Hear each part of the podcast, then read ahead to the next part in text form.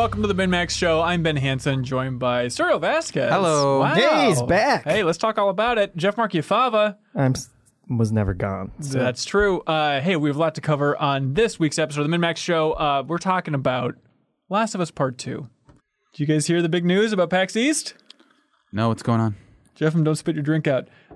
Sony canceled their appearance at all of PAX. So all of the Sony demos are just not happening. They're not showing Last of Us Part 2. They had the Final Fantasy VII demo. I guess it's all out the window because the coronavirus. Isn't that bold? So many people were going and excited to play that Last of Us Part 2 demo. Yeah. Nothing. They made a big deal about that, didn't they? I still don't know that there are that many reported cases in the U.S. yet, right?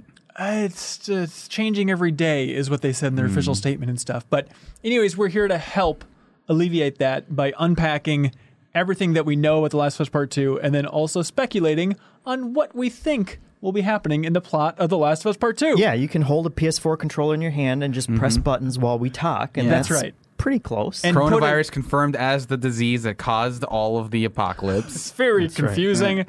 Also, do you remember the last release date for Last of Us Part 2? It was February 21st. So we're basically right on the money. This should have been when we were playing it in this era. So let's dive in. And then we'll talk a little bit about Escape from Tarkov. Jeff Marchiafava, you're an expert at this point. Absolutely. Fantastic. Some indie games you've been playing on Game Pass. Maybe a little Bleeding Edge in there. And then back half of the show, we have some wonderful comments and questions and words of wisdom that people sent in to the Minbox, as it's so proudly named now on Patreon. So please check that out. Serial, let's see. What'd you miss? We recorded the final discussion for The Deepest Dive. Mm-hmm.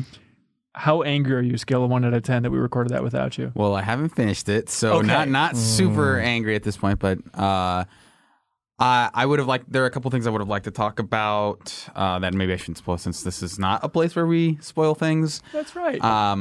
But unless it's Last of Us Part 1, which, by the way, we probably will spoil in this discussion. As it's always been called, right? The Last of Us Part 1. That's right. But I still have been enjoying that game. I'm still wrapping up some of the side quests at the end. I hope that there will be a place for you to talk about these things, Surreal, without teasing too much in the future. It won't be at MinMax, but I hope we hope you find a place. I will talk about it outside on my own. Go to your buddy IGN. Get out of here. Let's see. We're missing Kyle. He is traveling, so he's out. So it's just the love between the three of us. Other things. Oh, we hung up for the video viewers on YouTube. There's a Pikachu skateboard that our friends at the Pokemon Company sent our way. And it's nice that they decorated our set for us. We appreciate it. They said, let everybody know it's available on the PokemonCenter.com. Launch your own quick attack with this skateboard. That's right. I do think it looks sweet, though. Other things for setting the table here is... This is not the next official MinMax community meetup, but at VGMCon in Minneapolis, if you're in Minnesota or in the Twin Cities, VGMCon is going to be the weekend of March 6th, and on Saturday, March 7th at 9 p.m., MinMax will have a panel. We'll be doing game trivia with a bunch of folks there. So VGMCon is like, it used to be called Gamers Rhapsody. It's all about celebrating video game music. Okay. Do I have to know about video game music in order to go there? I don't think they quiz you at the door. I think you should be fine. They quiz you in the bathroom, so if you want to go pee. Okay, so as long as I don't pee. That's right. Which I'm super good at.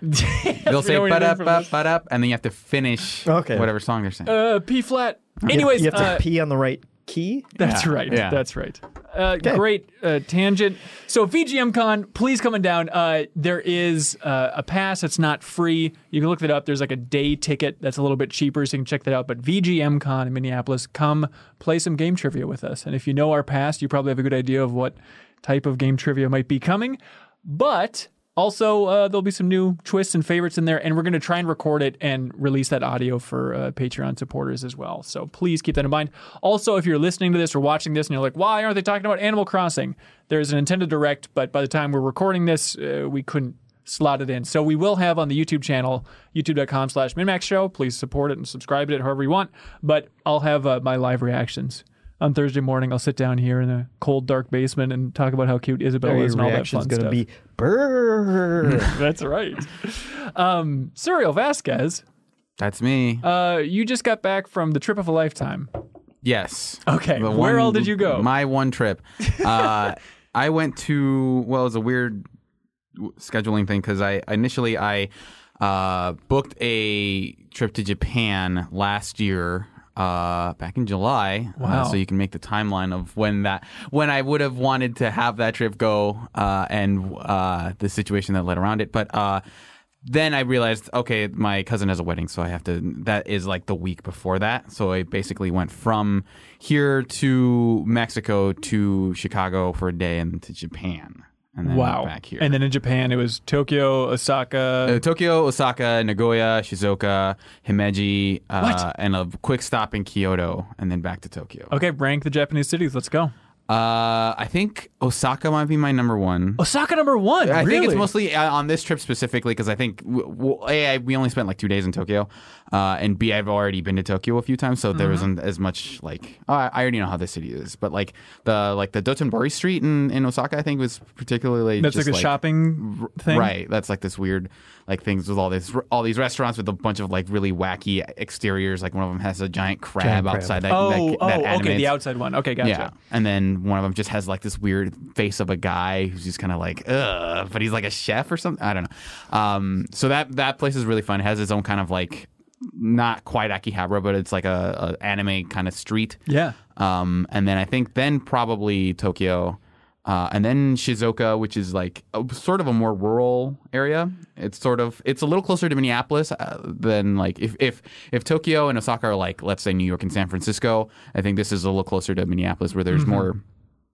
There's a lot of rural areas, but there is also like a concentration of like people in the center, and that was really fun. Because we stayed in like this Airbnb that had like this really scenic mountain view that was really nice to see. Ooh, it was like nice. In the early morning you could see like here's this giant mountain, here's like the bed of fog kind of rolling through it, which is really awesome. Then Kyoto we didn't stop in too quickly, so I can't really rank. I like not applicable because all I did was go to the Inari Shrine, which is just right outside of like the Inari Station. So we kind of just stopped there, did a quick thing, and then. Did you hike around that area much then, or just go up to the shrine? We hiked basically up to the top of the Inari Shrine, but we didn't spend too much time in Kyoto otherwise. And that shrine is notable because video game history. I don't. That's the gates, the orange gates. That was the inspiration for Star Fox, for flying through the gates. Oh, really? Because Miyamoto was walking that and thought, it'd be fun to fly one of those. Yeah. There's a guy yelling at everyone to use the boost to get through also. So. But it was in Japanese, so it didn't sound so I didn't know what he was talking about. He didn't swing by Nintendo's headquarters or anything? No, because, like I said, it was basically on our way, right? Sure. So we didn't have time to do anything but basically scale that mountain and then come back down. So. Yeah. Didn't have time to do anything but scaled the mountain. Scaled the little mountain. Wow. You had, I think it was a tweet where you said something about it's this beautiful Japanese landscape, and you said, this is a nice place for me to look at my phone. And it chilled me to my core. Did you feel enlightened from this trip? Do you feel like it did the soul good, or were you just going to beautiful places and looking at your phone? It was really, for one, that was obviously jokes. I basically only looked at Twitter like once a day, which was nice in my hotel room. And so, like, also, I guess on the trains and whatever, because, stories falling apart. But yeah, it was really nice to get out and just like kind of have because most of the time when I went to Japan, it was for a work trip. So it was usually like we're here. So, but here are some nice things to look at on the way, right? Like if you want to do the touristy stuff, you're going to have to squeeze it in between appointments basically, right? So this was just like, a week and a half basically of just doing whatever we wanted in these cities, which is really nice to see because I like just walking around and seeing, not just like the touristy areas, but also like where people live, like going to neighborhoods and stuff. And that was really fun. But yeah, it was a nice time to kind of reflect and think about kind of what I want to do next and things like that. And did you come to any grand conclusions you want to share? Mount Fuji is really big. It's a big mountain. And that's what you want to do next is scale Mount Fuji? That's right. My God. I heard from a little bird that you got lunch with Mark McDonald, friend of the show from 8-4. Oh, yeah. We went and he took me to, I guess we were going to go to a sushi place, but that sushi place was closed. So we went to a Brazilian place, which I actually really liked because they basically have these giant like sausage subs basically that were really good. And There was like a really nice salad that was supposed to accentuate those sandwiches really well. So nice. It was fun. They're always so inviting. Mark McDonald's is the nicest guy. Yeah, I think he's just secretly a little homesick. So if any Americans are coming over to Japan, it's like get on over here. Let's say hi. That's nice. Any insight from him? Any wise words you want to share from him? You should get the salad at that Brazilian place. Get the salad at the Brazilian place. Great. Mm-hmm. What are these? These are gifts? Yeah, those are gotcha stuff. Oh, gotcha things. I actually don't remember what is in that one. So these aren't related for us in particular. It's just random stuff. I go in, I buy the gotcha first, and then assign it to people. Okay. So I think Jeff, I think yours is Star Wars related. Yeah. I'm not sure what yours is. Is this the announcer from Dragon Ball, or just some big squatty guy? Yeah. Yours looks like some guy with a pompadour. Yeah. Oh, he's fun. Oh, thanks, Surreal. Wow, this really speaks to me. Oh, well, I'm glad it speaks to you. Yeah, we'll put it on the set. I got an evil R2-D2. Fantastic! like the which is how I've always described you as an evil R2-D2. Makes sense. Love it. Thanks, man. Hey, you know what that reminds me of? The Last of Us Part 2. That's right. Japan's #1 game. The Last of Us Part 2. The game that was delayed. Oh my God! It drives around. He actually. That is fun. Just like in the movie. I'll be damned. Anyways, Last of Us Part 2, releasing May 29th, 2020. I went back, watched every video they've released, every panel, read a ton of interviews, just absorbed everything about Last of Us Part 2. And I really had a moment of like, oh yeah, I am looking forward to this a lot. Like, it's like, I feel like I know it's going to be an emotional investment and I'm too much of a little baby and I just want my baby games. And so I was like, I'll play it. I'm looking forward to like the production, but then going through it and just like, soaking in that world a little bit more, watching all the videos, reading all the interviews, like, you know what? I think this is going to be a hell of an experience. You know what? I think the internet might be right by and large. How are you guys doing hype levels wise for Last of Us Part 2? I do want to play it. I think it's always, I've said my piece about Naughty Dog games before, but I think I usually do end up liking them a lot. It's just what's your piece? Mostly that I think they're kind of, as a whole, overrated, but I realize that it's because, like, I don't think they're like 10s. Like, I don't think they're usually like, wow, these masterpieces of like gaming and storytelling or whatever. But I usually like when one of them comes out, I like really enjoy it. Mm-hmm. And so I'm looking forward to that one in that sense that it's like, oh yeah, those games are going to be good. Like that Last of Us Part 2 is probably going to make me cry. Maybe like there's a good chance that it will. Yeah. And like the writing and stuff that they do in those cutscenes is like top notch. I guess they haven't like, and they talk a little bit about how they're gonna make the stealth parts of it a little bit more nuanced, a little bit more elaborate. But I guess like different skill trees and stuff like that. Yeah. But like for me, the gameplay in those games has always been the thing that I kind of just get through. So I'm curious to see if they can actually make like that system compelling enough to me as someone who's usually not interested in playing on like Naughty Dog games. Yeah, it's interesting that some of their messaging is, oh, Ellie's more nimble this time around, can climb more, stuff like that. You can go prone, which changes more than you'd think as they communicate. Well, especially it's because of like they're trying to lean more into stealth and less in the like, well, from what we've seen, less about the monsters and clickers and stuff like that, and more about like most of what we've seen has been against other people. Like which should be fair for the first one. Like they focused on the people more than you remember through the marketing campaign. Yeah. They would save it. It was at the very beginning and then the very ending where they kind of hit the infected a little bit more and stuff. But man, I forgot about that. They revealed a while ago, and like Polygon had an article about it, that every enemy in that game has a name. Remember that weird thing? And then beyond that every enemy has a heartbeat. Including like Ellie has a heartbeat, which affects the way she breathes. So if she's running for a while, she'll breathe differently. If you're attacking enemies, not only will they shout at each other's names, which is very fun and very specific, but then also like their breathing patterns will change based on their heart rate. I cannot wait to see how this thing runs on a base PS4. Yeah. I'm sure they're going to be on top of it, but the amount of stuff under the hood that's happening with Last of Us Part 2, it's really going to be pushing that system. But, and I mean, that's exactly what they did with the PS3 too, right? With the first game, like they managed to figure out how to squeeze every drop of power out of those systems. Did you ever watch the Area 5 documentary called Grounded about the making of The Last of Us?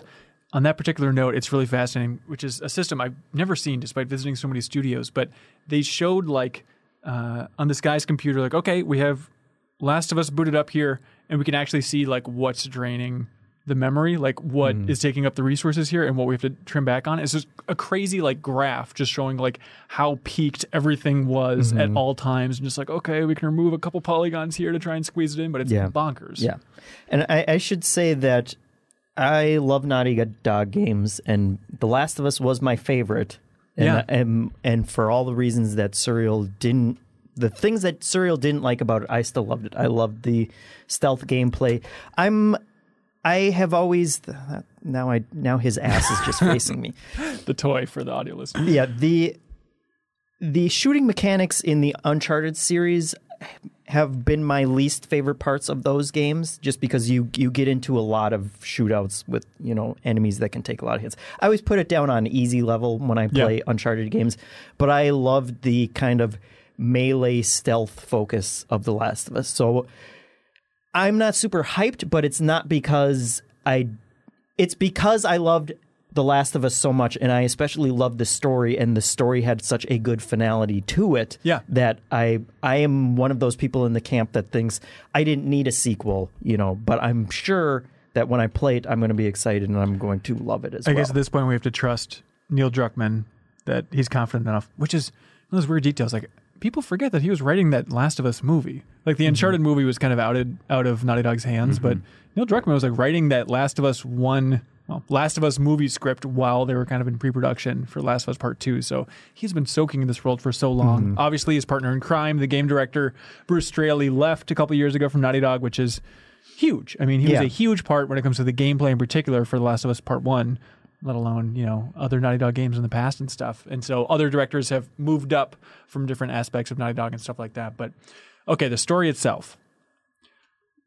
It's that thing of, well, I guess we'll just have to trust Neil Druckmann that this story is worth telling. And he had an interesting interview here for The Telegraph, where he talks about how there were several ideas that he really wanted to get across with Last of Us Part 2 that could only be told in video games, which has me more intrigued than maybe anything else that I've seen for this. It's like, okay, if somebody says, I've cracked storytelling in video games, there's an interesting twist that can only be done in this specific medium, I'm so much more compelled. Right. So he was talking about, if you look at the first game, I wouldn't have been able to tell you that you played as Ellie. What does that mean to play the whole story as this one character, Ellie's surrogate father figure Joel, and then have this moment of subversion where the roles flip? Likewise, there are multiple things that happen in this game that are totally unique to our medium that really speak to this idea of complexity of the cycle of violence. Multiple things that can only be done in this medium to speak to the complexity. And so it seems like where the bulk of the internet is thinking, I think correctly, is that the game's going to focus a lot on Anna, who is Ellie's mom, who is dead during the time of Last of Us. So then the question becomes, is she going to be a playable component? I would lean no, but the fact that he's talking about like the power of interactivity and all this stuff, I don't want to get my hypes up because I love like that dual train, the dual line of stories. Like but I got so excited for Metal Gear Solid 3, thinking that it was going to be following Solid Snake and Big Boss, and you'd be jumping back and forth. And so I'm trying to set my expectations, because if it is that mother-daughter story and you're like jumping back and forth between those timelines, I think that could be so cool. Because that one trailer where they that people were kind of pointing out as being a little bit too violent out of context, is that supposed to be part of her story? Like, did they actually provide context for that scene? No, it's really mysterious. So what that is like, okay, there is Emily, who's the leader of this religious group, Yara and Lev, who are coming in, and then it's like, okay, I guess we have to join forces with this other woman who is being hung, and then they save her. And that person, it seems like, is played by Laura Bailey, and they have not revealed who that is or what her name is. But it seems like out of anybody, that would be Ellie's mom then. But they also like don't explain, and Neil is very particular too in describing this. Like, we don't want to reveal what's going on in that scene or when it's taking place. So it's like, okay, is that the beginning of the game then, setting the path forward? Yeah, for Anna? I was always skeptical of. I thought that was a bad way to introduce that, you know, the sequel, because it was so out of context. It was just all of this violence that didn't have any kind of rationale behind it, and we didn't know the characters, so there wasn't any kind of emotional investment for us. But I have always suspected that Naughty Dog is a smart enough developer and storytellers that scene will have more context that makes it important within the actual story. And you won't when that comes up in the actual story, we won't just be, well, who are these characters? This means nothing to me. Like it will have weight to it in a way that it didn't as just in, you know, the first introductory look at The Last of Us 2. Well, they had shown the trailer at E3 2016. Before that, or God, it was definitely in 2016, but that was the one where it was Elliot playing the guitar and then Joel walks in and all that stuff. But this was, a whole new look at whole new characters. Mm-hmm. What are they talking about? Calling each other's apostates. Seems like it's a group called the Seraphites, which are a religious group, something like that. And they have to join forces, yada, yada, yada. The other thing that quote makes me think, though, as a possibility is that maybe we're going to be spending time with whoever the enemies are, playing as the enemies, because you talk about, like the shifting perspectives that only video games can do and kind of taking another look at the cycle of violence. I wonder if that will play into it as well. I could definitely see that too. And so even from the first trailer, they've been hinting and just flat out saying, okay, this game is all about hate. First one was about love. This is about hate. It's about Ellie wanting revenge from the first trailer on. She's talking about I'm going to go in there and kill every last one of them. Oh, easy there, Ellie, easy. Mm-hmm. We know she eventually is making her way from Jackson, Wyoming, all the way to Seattle, where she ends up fighting a group called the WLF. That's like the demo that's in Seattle where the dogs are chasing her and all that stuff. But the question is, what is bringing her there? What is this group? And then in the last trailer, it seemed like a very strong suggestion that her love interest, Dina, maybe gets killed. Like the trailer was cut in a way that so heavily implied it, and that's what sets her on this mission of revenge, that I'm skeptical of it. Because they're very smart. And so it's like, okay, maybe this is actually Tommy getting killed, which is still an option. He's in that trailer and it's cut in a way where it's like, okay, that could still maybe work for setting her off on some adventure. But at the same time, then I keep reading these interviews with Neil Druckmann where people ask him about fridging, the concept of fridging a fair amount of like, okay, is it just Ellie's girl gets killed early on and then she's a sacrifice and that propels Ellie forward? How do we get away from that trope? And the fact that Naughty Dog is so sensitive about this makes me think that that's exactly what's going on here. So like, here's an interview, right? So here's Neil Druckmann talking about fridging in a Vice interview. He says, sometimes there are certain tropes that might have negative connotations, but we just have to own it if that's part of the genre. Again, without spoiling who lives, who survives, because so much of the story is about the stakes of the people you care for. We're aware of it, but we're making the best decisions for the story. And so it's like, man, I hope that it is a very confusing twist. And that it ends up that it's not just Dina dying, and that Dina even maybe is part of the enemy faction, and then we end up seeing things from her perspective as well. I think that'd be really cool. What if Dina is the one who kills Joel at some point, and that she's getting revenge against Dina? Yeah, exactly. Yeah. Naughty Dog, reach out. There's still time. I think that'd be really cool, because then also the question is, you see Joel in a big way in that last trailer, like, whoa, slow down there, kid, all that stuff. But what is Joel's role? If it's a storyline about Ellie and her mom and the complexity of hate and revenge, like Joel seems a little bit like a flat character at that point. So maybe even then they lied to us through the trailer and it was actually Joel that gets killed in the early on section, right? There was early speculation that like we were seeing Joel's ghost or something, along those lines. But it that is the other seemingly obvious choice of, if this is a game about hate and Ellie's driven by hate and revenge, then why wouldn't it be Joel that's the one who gets killed off? Do you think Dina's going to be responsible for Joel's death? That's a great question. Well, there's also the other side of it, like that, there's that whole, the ending basically, right? Is that that could be an impetus for Ellie's hate in a lot of ways, being lied to and whatnot. And maybe that sort of informs her journey to some degree. Maybe she finds out about the secret at the end. Yeah. But or maybe Dina does.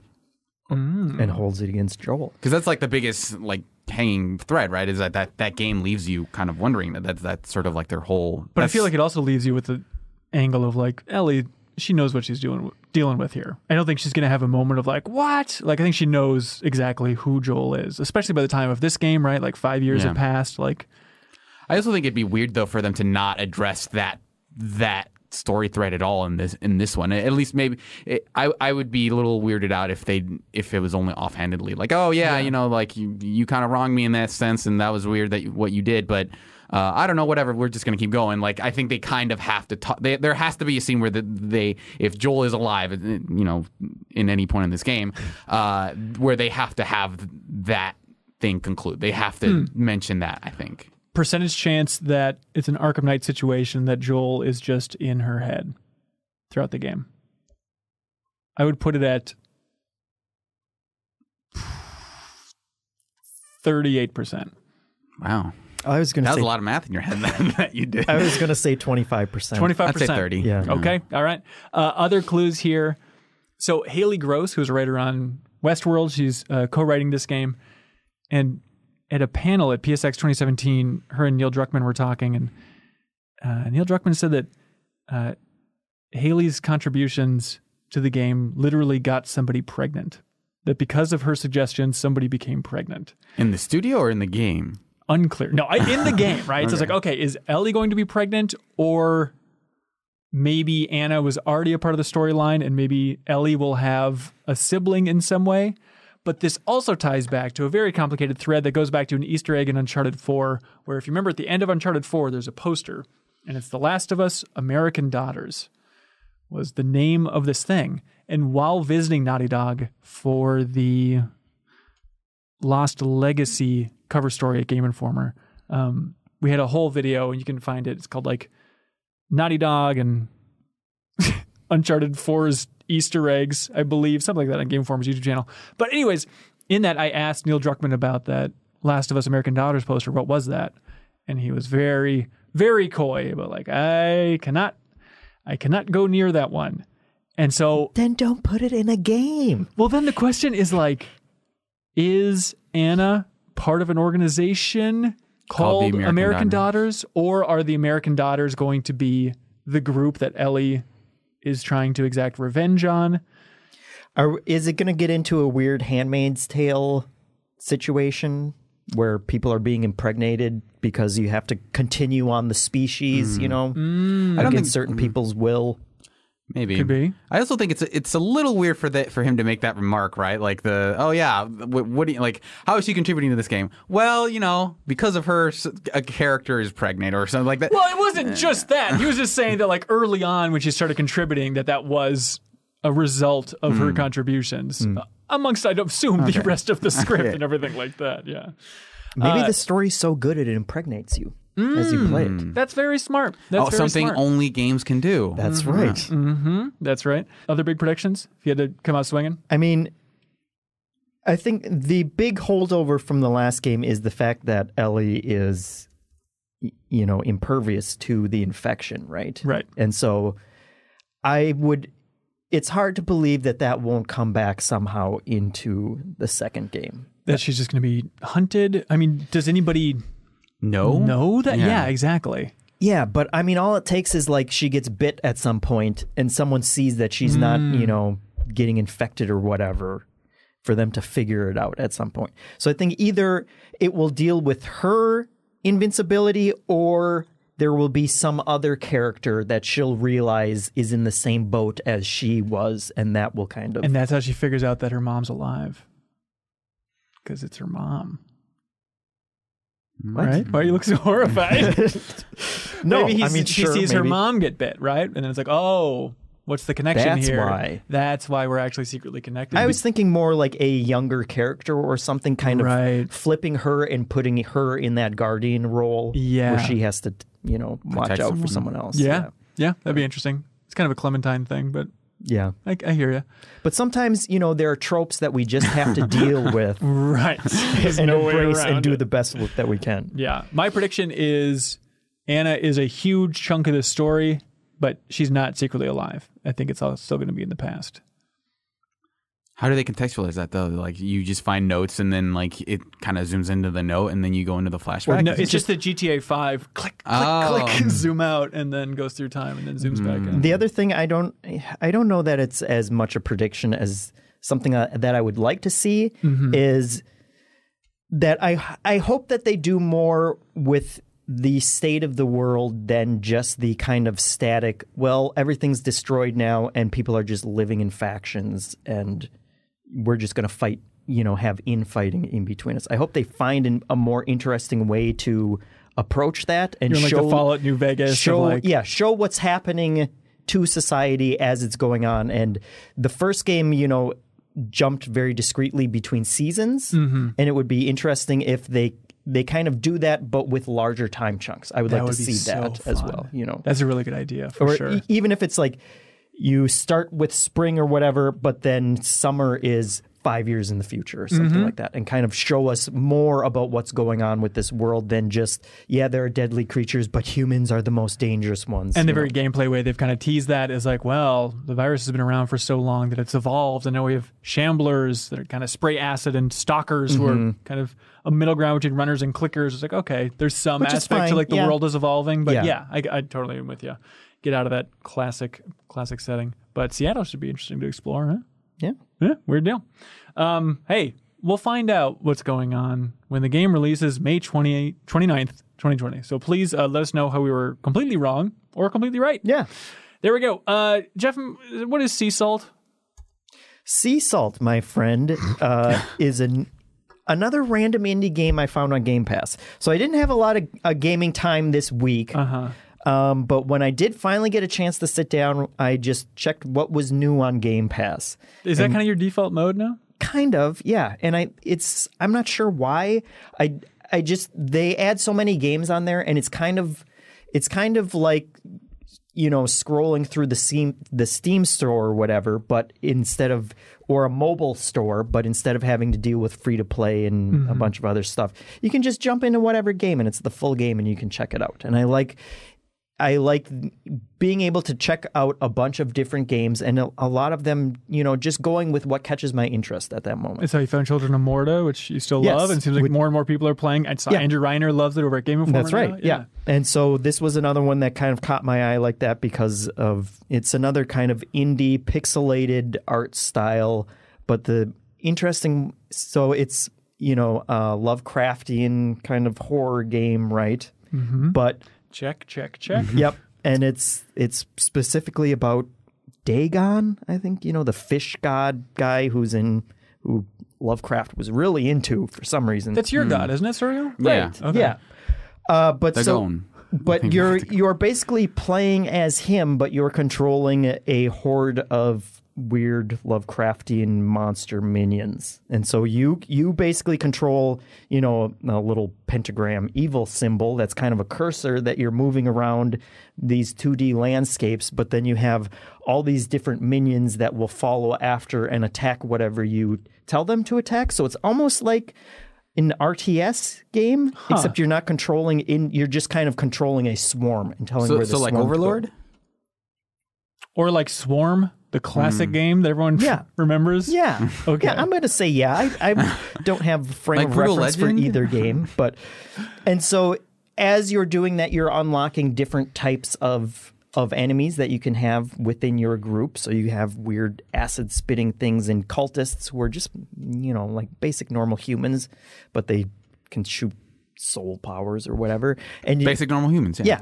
And you're basically just making your way through these villages and eating as many people as you can, who then give you more power, and then you have to fight bosses and stuff. But it's an interesting gameplay mechanic because all you can really do is move your symbol around, your cursor, and then how the horde moves is kind of it's a little nebulous and it's a little hard. And so some characters, you know, like archers, it will show you a crosshair where their arrow's going to hit, and you have to kind of move out of the way of it and kind of snake your way in between attacks and things.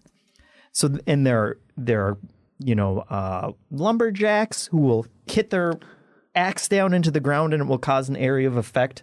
And then after the area of effect dissipates, you have to swarm them before they can get their axe out. And you like this game? Yeah, I do. And they have different bosses, you know, where you have to kind of learn the pattern. So it's almost more puzzle game than action game as you're trying to figure these things out. But you're basically just consuming a lot of poor helpless villagers. That seems right. In the name of Dagon. Sea Salt. is the name of that one. Sea Salt, yes. Sweet. Did you get a chance to check out the Bleeding Edge beta, by the way, over the weekend? No, I was playing Sea Salt. I'm sorry, I understand. No, I wanted to, but by the time that I got on, it was already over. Yeah, so it was running, it was, you know, a pretty bold public beta to put it on Game Pass and give it to millions and millions of people to check out. But this is the new game from Ninja Theory, you know, the Hellblade developers, which is something we can say now. But it's the one that's, you know, character shooter, third person, a lot like Overwatch structurally, choosing your different characters. Have you seen much of this game, Surreal? I saw the reveal trailer, and it reminded me more of, what's that one game that Platinum made that was like a multiplayer brawler? I don't know. I don't remember what it was called. It was very, very edgelordy.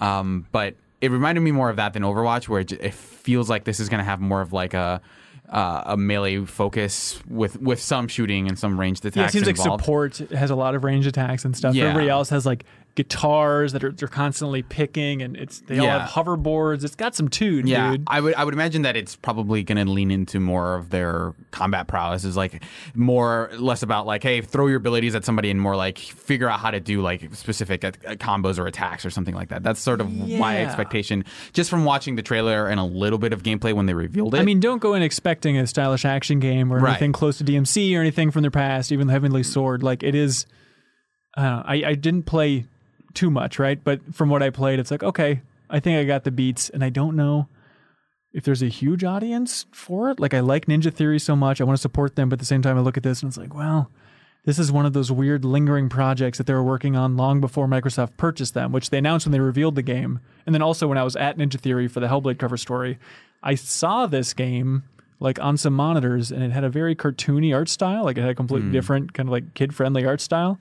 So like the idea of making it more hardcore and tutifies. Bleeding edge. Bleeding edge, right? It does feel like a game that maybe is a little bit maybe 2 years too late, where I think if this had hit in like 2018, 2017, like in the wake of like Overwatch, basically, I think it maybe could have been a little bit more popular. But now it just seems like it feels like the gaming world has either chosen Overwatch or moved on as a whole. Yeah. I don't think this is Microsoft's drawn to death or anything. Like it seems a little better than that. And again, on Game Pass, maybe there will be a huge player base and audience ready for just like, oh, pick up and play some fun. This is a perfect game for Microsoft to have on Game Pass, because it effectively makes it a free to play game, and so you can kind of try it and figure it out, and without any cost to you. So it'll drive people to maybe like this game could have a player base because of Game Pass, which is an interesting way to look at that title. Yeah, for sure.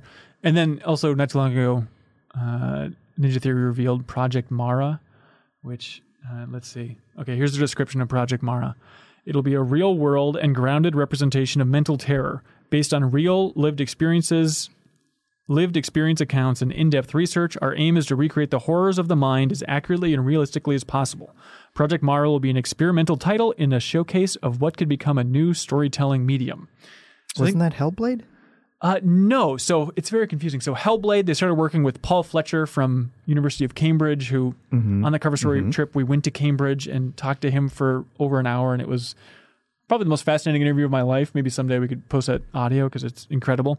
But because of that collaboration, then they started Insight Project, which is about creating experiences in VR and beyond to help recreate like what people with mental illness experience. And then it seems like Project Mara is one of the first ones based on that concept. So it's a horror game about mental illness. It seems bizarre, but I'm happy that Ninja Theory gets to keep creating these weird things under the bigger Microsoft umbrella. Yeah. Even these things where it's like VR focused, like what a weird angle. Like Microsoft and VR is not leaning into it, so it's cool they still get to keep dinking around with that stuff. It's a little, honestly, the VR thing is maybe the thing that gives me the most promise, because it, not necessarily because like I want to play a VR game, but like based on Hellblade, it seems like their intent is to say, you know, to make maybe destigmatize mental health, like mental health issues and things like that. But it seems, I think, because of how like for lack of a better word, like pulpy Hellblade is. It's less, it makes me empathize. Like, it's more about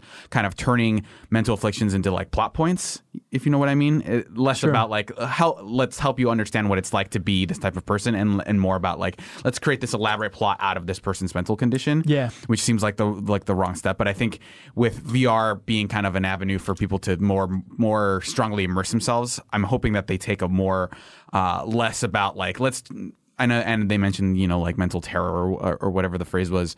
But I'm hoping that they use it as an opportunity to say, like, this is actually what it's like to have a mental health and to help people empathize versus like, oh, let's make a really cool story out of the fact that this person has like a mental health issue. Right. And to be clear, like, I think the VR stuff was an Insight project overall. So I don't know if specifically Project Mara is going to be VR, but like the weird examples they showed, it's like, is this real life or is this in game? And so it seems like they could be toying with that, and hopefully they do, just to make some weird stuff. Because it feels like if they're kind of making another one of those, like another Hellblade, then it's kind of extra weird because they're already making another Hellblade game. Literally, so for them to have this and then also another game that also builds, that is also kind of based on around that, seems a little weird for a company to go so hard on like, no, let's make mental plot issues into like basically, or mental health issues into plot points. One game's enough. You're oversaturating the market. Yeah. Let's see. Escape from Tarkov, Jeff. We had a real delightful experience where people voted for us to stream this for the Great Goatee Hunt on Tuesday, and Jeffum came in with his in as prepared as possible. I did. I thought I did. And then Jeffum sits down to stream and he goes, "What are we streaming today?" And I was like, "Oh no. It's this game called Escape from Tarkov that you had never heard of." What was your first reaction to seeing that game in action? You know, it wasn't that bad. Okay. I think I get this weird feeling from games like that where it seems as though there's this Arma crowd. Yes. Right? I think it starts with Arma, and then PUBG kind of influences it a little, but it seems as though there is this blueprint that started with those kinds of games, and that part of that blueprint is having inventory systems that are just totally convoluted and take a ton of time to figure out how they work. And somehow that has kind of been translated into, well, that means it's a deep game, and that means it's a simulation-ass game, and now all games of that type have to struggle with that. Was my first impression of it, because you go into that inventory screen and it's just a nightmare. And it's more of a nightmare than you realize. It's like, okay, well, I just drag stuff over. It's kind of like RE4 inventory system, Diablo 2, how bad can it be? Yeah, that's fine, right? No, but that's like, oh, no, you have to have this thing in the right pocket. But let's back up a little bit. Yeah. So Escape from Tarkov, it's a PC game. It's been in beta for a while now. It's made by this Russian developer, Battle State. But it's been out for a while, and then this year, it just really started ballooning on Twitch in a big way. And so I heard, speaking of Mark McDonald, I heard Brad Douglas on the 8-4 Play podcast talking about it, who used to be at Sony, now he's at Epic. But he was talking about how he was drawn to it, and he pitched to him as, it's the most intense parts of PUBG. Basically, the last 5 minutes of PUBG, that's the game. I was like, wow. So is it a Battle Royale game? No, it's very clear what it is. So the Wikipedia article for Escape from Tarkov says, it's an indie, story-driven, massively multiplayer online, first-person shooter video game featuring elements of role-playing and simulation. Did you just, like, type in every genre? Ultimately, it's a first-person game, a lot of tension and some elements from Battle Royale, but also survival elements in there. And then if you zoom out, really what Escape from Tarkov is about is an item economy. You're going in to different maps, trying to loot, trying to find items, and then escape with the items. It's a little bit like Dark Zone from The Division, right? Escape with the items, and then there's a whole economy where you can trade with other players, you can trade with NPCs, level up your relationship with these NPCs. During the match? No, after the match, right? Oh. But then in the match itself, there's kind of AI patrol routes and patrol groups called scavs that are on defense. And then other players. So the Battle Royale elements are like the other players can take you out, loot your corpse, all that stuff. And whatever you bring into the game, when you die, you lose it. But you can also put insurance on it. There's a whole other system and stuff. But then also The scavs, which are the kind of the AI folks running around, every 20 minutes you can actually play as a scav and drop in with random gear then, and then try and take down real players as well. So it is a complicated mess of a system, but it all ultimately is about getting those items, which in the Great Cody Hunt stream, we did not do. No. Made the mistake of drinking from a water bottle, which somebody heard, and they shot us in the effing head. Water bottle.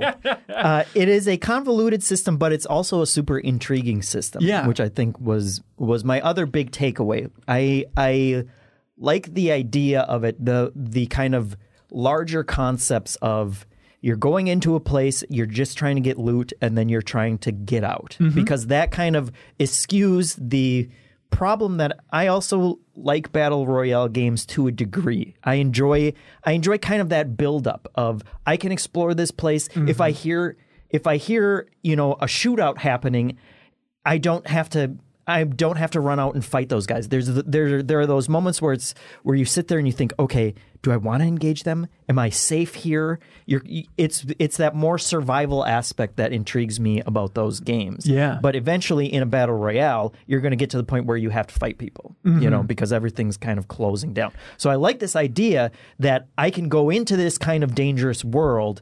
I have another objective that I'm trying to meet, and then I can get out at some point and make progress that way. Right. So that's what's intriguing to me about it. But it seems like in order to learn it in this game, I would have to spend hours and hours learning the inventory system, all the different economies and other systems that are playing into it. And I think that seems to be the stumbling block. It's not impenetrable, but then also you have to be pretty good at shooting too. And we should mention it's not on Steam, it's just in Battle State's proprietary downloader thing. So they said in the future they'll consider bringing it to Steam, maybe Epic Games Store, you know, if this thing keeps trending the way it is now, and that they are not ruling out consoles in the future. And so I could see it being the type of, like, you know, it's not to the levels of PUBG at this point, but like it's skyrocketed in 2020 so far, and I can see Microsoft it's trending that way, right? Right. And so I could see Microsoft being like, hey, Xbox Series X at E3 announcing like Escape from Tarkov's coming to consoles. I could totally see that happening. Or I could also see. Wait, this is my idea. Please. 2 years from now, the next Call of Duty mode is escape from wherever Call of Duty land. I think, you know? See, that would take 2 years. You know who can turn this around in 20 minutes? I could see Epic just making a new Fortnite mode, which is just going in, grabbing loot, and escaping. Mm-hmm. I mean, they could crank that out in the time it takes to record this podcast. Right. I could absolutely see that happening. It's probably already out there right now. Honestly, I bet they're going to do it. Yeah. It's just collecting loot. I feel like all the ingredients are there. Just remix some stuff. Done. Yeah. Escape from Fortnite Island. It seems like a very intriguing system. Yeah. That was the part that was interesting to me. We got to a point in the Goaty Hunt where you actually killed someone. Oh, please. It was an AI character, so it kind of only half counts. Don't take this away from me, dude. But then, and again, I mean, looting him was a nightmare just because it's all these inventory systems. You search the character and then you find out there's just a box, so you have to inspect it, and it's a backpack, and then you have to carry over the backpack, and then you have to inspect the backpack to search that. And I know to Escape from Tarkov fans, we sound like real babies here. Mm-hmm. We could learn it. It's just there's a curve here. Yes, but it seems like that curve has been built into these kinds of games where it seems as almost there's this meta progression of you just learning to understand the game, mm-hmm. you know, and there's that seems to be satisfactory to some people, you know, where it's like you are becoming an expert. Not only do you have to learn the map, which we should mention is that you don't have a map in the game. Well, you can buy it. Yes. Which also I didn't get a sense of what's microtransaction-y and what's not, you know. Yeah, I didn't get a sense of the overarching economy. The game itself is like $50, but it seems as though the base way that most people play is you just have to learn the map yourself. Right. And you can have a picture of a map pulled up on your smartphone or tablet or whatever. Second screen experience. And the fans that were, you know, in the chat with us, they knew where we were. You could just look and it's like, oh, that tree and that rock. Well, you're at this part of the map. And I was struggling to just find it on the actual picture of the map, you know, because we're these bumpkin tourists who have just been thrown into Tarkov and don't know where we are. I heard Tarkov's really nice this time of year. But it seems like learning those is also its own kind of progression that fans really like. For sure. So that's Escape from Tarkov. Next time you hear it mentioned on the internet, remember us. Yes. Remember the pros. That's right. No questions about it. Real quick, while we're on a PC front, did you guys see that a build of StarCraft Ghost got leaked? I saw those headlines, So there are several different YouTube videos kind of showing it off. Thank God they finally uploaded one. Somebody did that's like showing it off in 720p and stuff. And so it's awesome. This is obviously Blizzard's third-person StarCraft game starring Nova that was canceled, developed by the people that made Metal Arms, Glitch in the System originally, but canceled so close to the release of the game that there's this playable build with like multiple levels. Mm-hmm. And it looks like a game from 2004, but it looks pretty sweet. Did you check it out at all, Surya? I saw some screenshots floating around, but I didn't see the actual like full video. But I do definitely want to check it out. Yeah, it's fun to see StarCraft from that perspective. Mm-hmm. Even with like the fidelity of StarCraft 2 and stuff, it's still fun to be like, oh, here's a Nidus Canal in third person. Like, oh, here's a siege tank, and there's weird stuff where like as Nova, there's like a big gunner sequence where you're like gunning stuff down, which doesn't seem very Nova. But then like a big part of it in this one level is like Nova working her way through, and then there's just like Terran Marines stuck, like, we're pinned down here, Nova! And then you have to use like this overhead strike to like come down and blast open the Nidus Canal. Right? Not a nuke. Yeah. Take out like overlords and stuff like that as the Zerglings are attacking them. So it's cool to see, even if it does look a little janky at this point. Yeah, it's still a concept that I think would work well. Like Blizzard was just working on it, right? Jason Schreier said they scrapped a project that was a first-person take on StarCraft. It's like, just let us see more of that perspective. It's sweet. Yeah, I remember seeing the screenshots in the Game Informer story and just seeing like, oh, that's how big a siege tank is relative to this. Like, those are some of my favorite parts of the cutscenes. Is just seeing like, oh, a battlecruiser isn't like this weird thing that's like maybe you could fit maybe two people in. Right. It's like it's this giant, Star Destroyer-sized thing.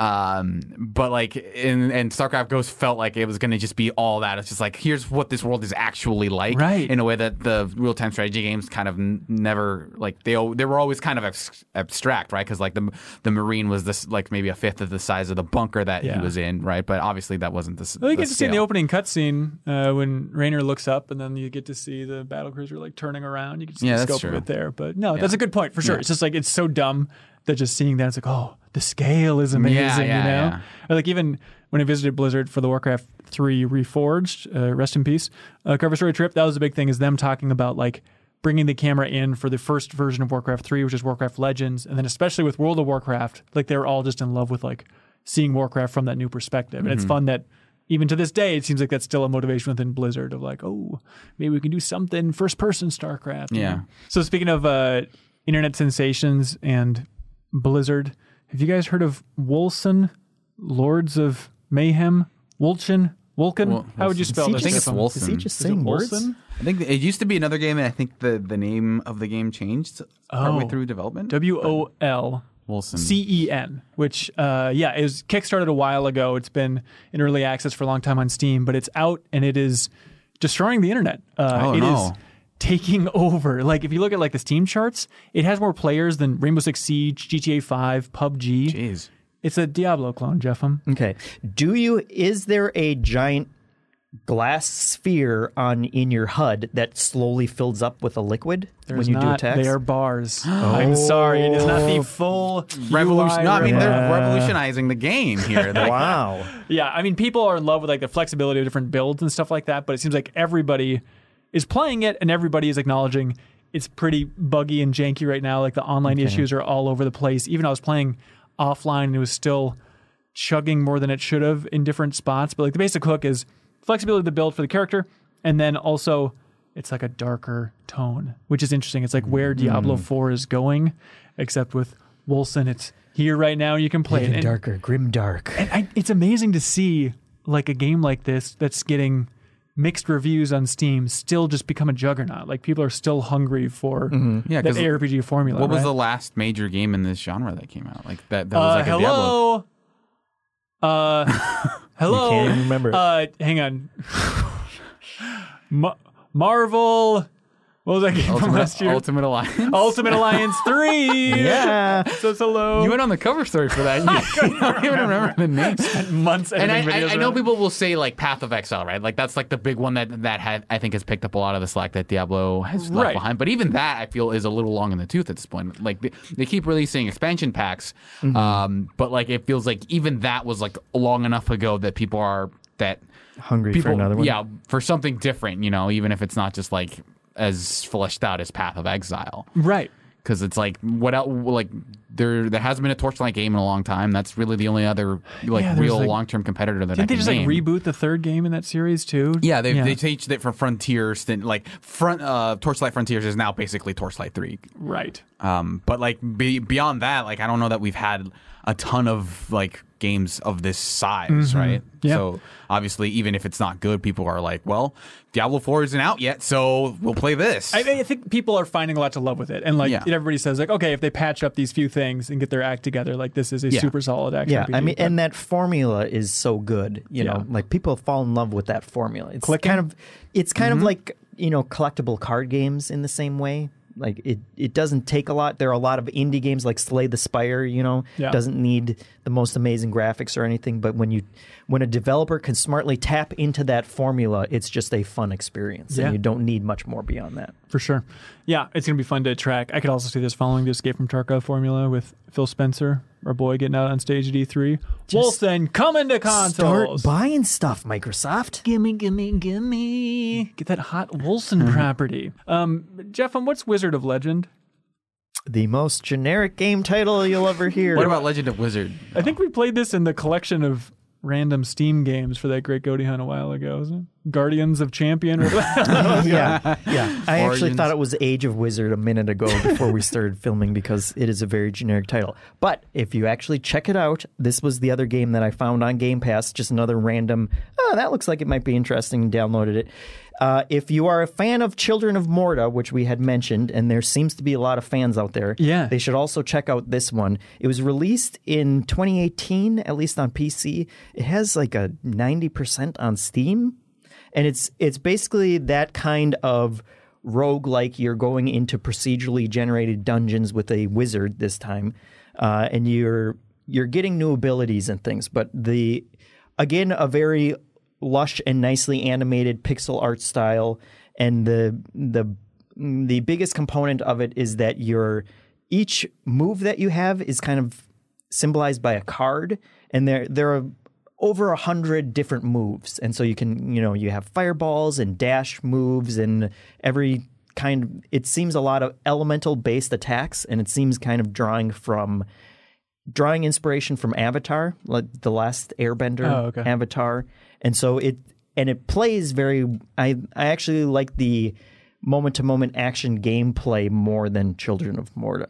It feels kind of like a beat-em-up, and it is very difficult, but it's very fast-paced and very satisfying. And so each time you're going through different runs until you get to the bosses, or you die much earlier than that if I'm the one playing, but you can get these different kind of cards, and then you reconfigure, you know, what the half dozen moves or so you're going to use and try and make a new build out of those characters. And it's just very beautifully animated, tons of different kinds of enemy types and those kind of things. Wizard of Legend. You probably accidentally already own it. Yeah, if you have already forgotten the name by the time you go to Game Pass, just look for the wizards on the box art. Type in Jeff M. Game into Xbox, and these will show up. Yes, recommended. You have an affiliate program with them. Yeah, sure. You keep downloading these games. Here's another one. Any other games you guys have been playing you want to talk about? Cyril, did you play anything on the trip? No, I mean, I finished Kentucky Route Zero. That game ends pretty well. Not the way you'd expect, but it is a very sobering finale that I think brings a lot of the themes of that game together, even if it doesn't delve into like, oh, what are all the mysteries? It doesn't like necessarily close all of the loops, but it does deliver like the kind of finale that you want that game to have. Okay, nice. And then I played Chrono Trigger. Here's a game I played, Groove Coaster at an arcade. Which is fun, yeah. Because that game, I guess, is like, you know, if you go to a Japanese arcade, there are a lot of rhythm games there. And Groove Coaster was the one I played most because they have Undertale songs in that game. So that was really fun to play through a bunch of Undertale songs. And like, Groove Coaster is really cool. Like, and they made the arcade version better because you have like these two kind of sort of analog sticks. And the idea is that like as you can tap, there are certain notes that you can tap. There are certain beats where you slide. There are ones where you have to do it with both. And there's one where you grab one and kind of like move it back and forth. And I think that works well enough to expand the game because it used to be just a mobile game where you just kind of touched it with your hand. But that was really fun. A lot of Gundam Versus is going on over there. Like we went to one of the arcades in Akihabara and like it was just like there was just the basement full of that game.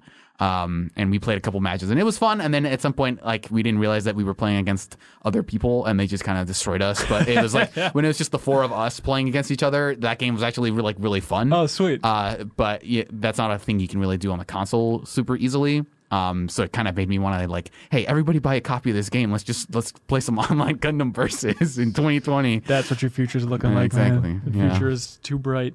Hey, do you know how this whole thing operates, Jeffem? On Bubbly. I used that joke before. Okay, take it again. On Pikachu skateboards. Patreon.com/minmax2ends. If you support us over there, hey, we really appreciate it. And you support us at any tier, you get access to the Discord, which is just nonstop bliss. It's the Shangri-La, nicest place on the internet, including, I'm very excited about this, other Survivor fans out there. No. Please, if anybody else is excited about Survivor, War of the Winners, along with me, we have set up a discussion channel. Please talk to him so he doesn't talk to us about it. Well, if you guys would start watching the best show on TV, I wouldn't have to talk to everybody else. But we have a channel in the Discord devoted to talking about Survivors. So please join me in there and let's unpack every episode. It'll be like a continual max spoilers, except for every episode of Survivor in there. So it'll be a good time. Also, Tabletop channel. That's right. A ton of other amazing channels. A very nice community. Check it out.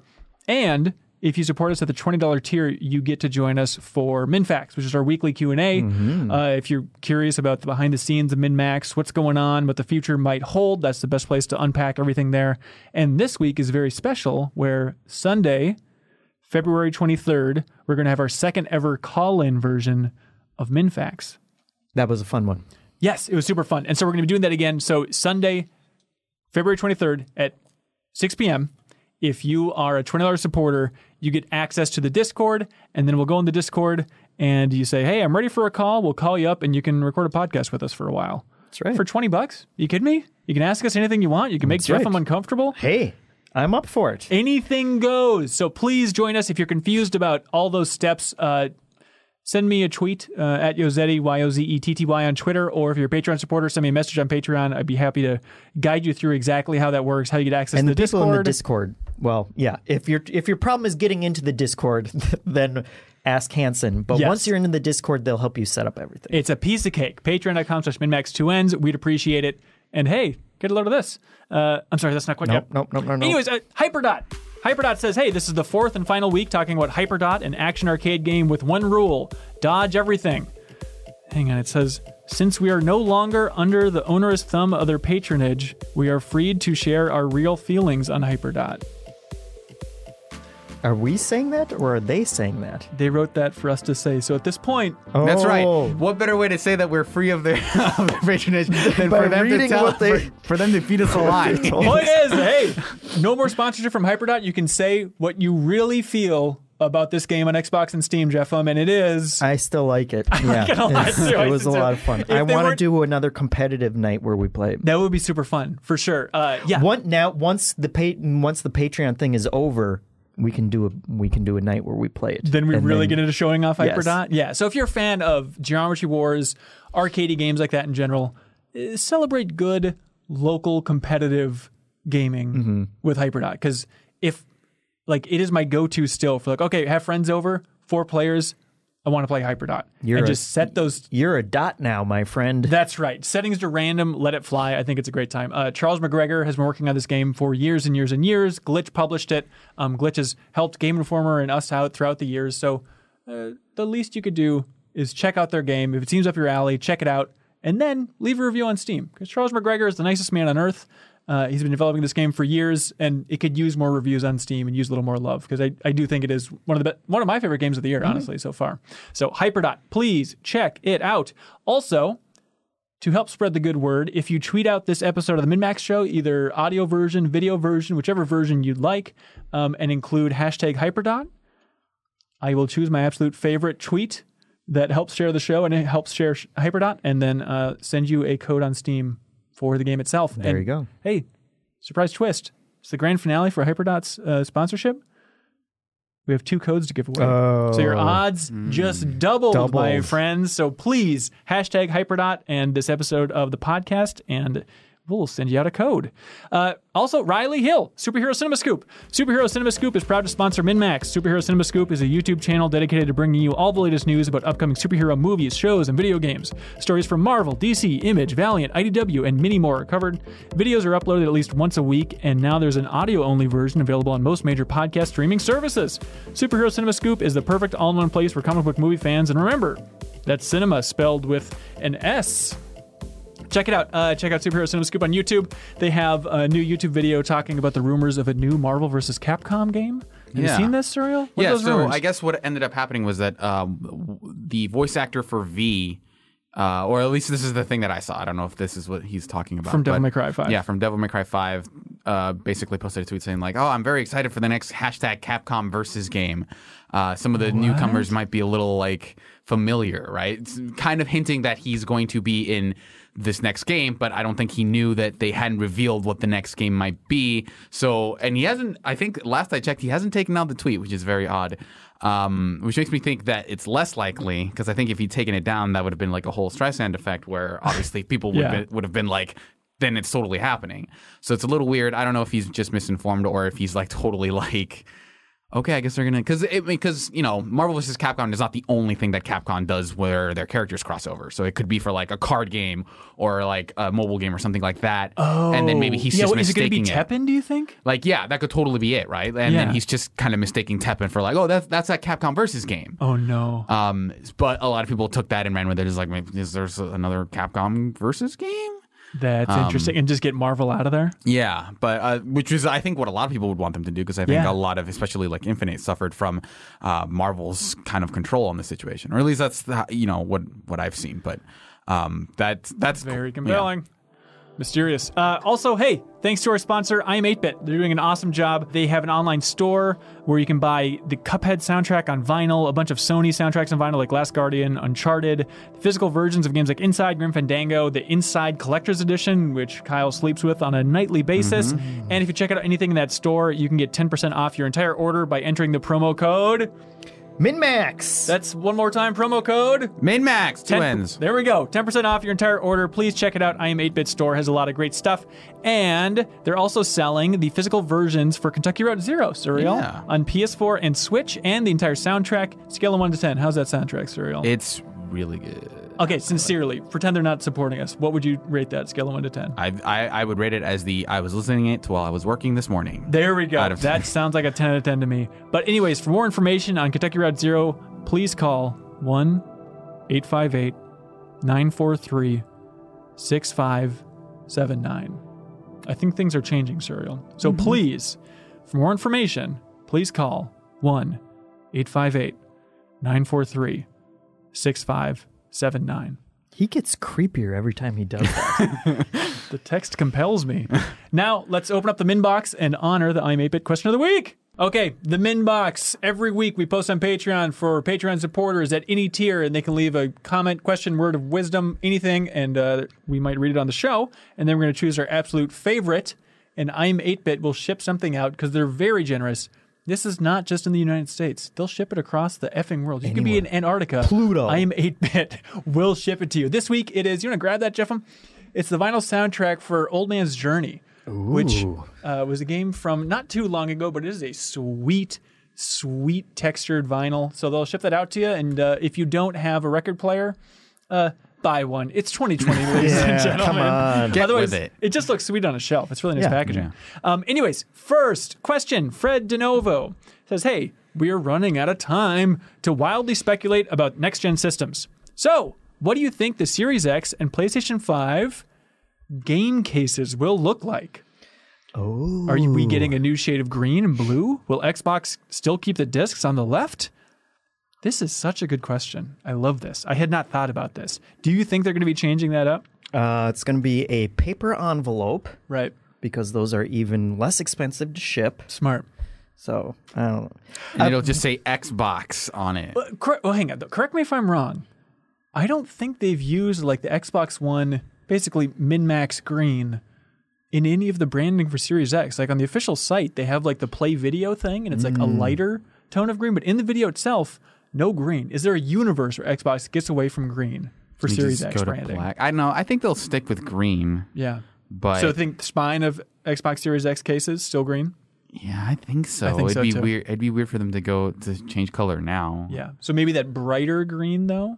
Maybe. Okay, just to change it up a little bit so they don't make it too confusing. Maybe they fold up vertically now. Or will they do just black with some kind of green in there? That would be really sweet. That's possible. It seems like kind of that black and gray as the Series X looks so far. Well, I guess since... I'd have to see what the Series S will look like if that's what the route they're going, right? Mm-hmm. So if it's like black and white, I guess it makes less sense to lean into the green color. But it's not like they've recently updated anything about their brand, right? Like like the Xbox stuff is all still green, so I don't think there's any reason for them to change the color on that end. What if it's black and white and red all over, like a newspaper? Mm. That very modern technology that they want to ape. Actual another question, prediction. Will they change the dimensions of the box at all?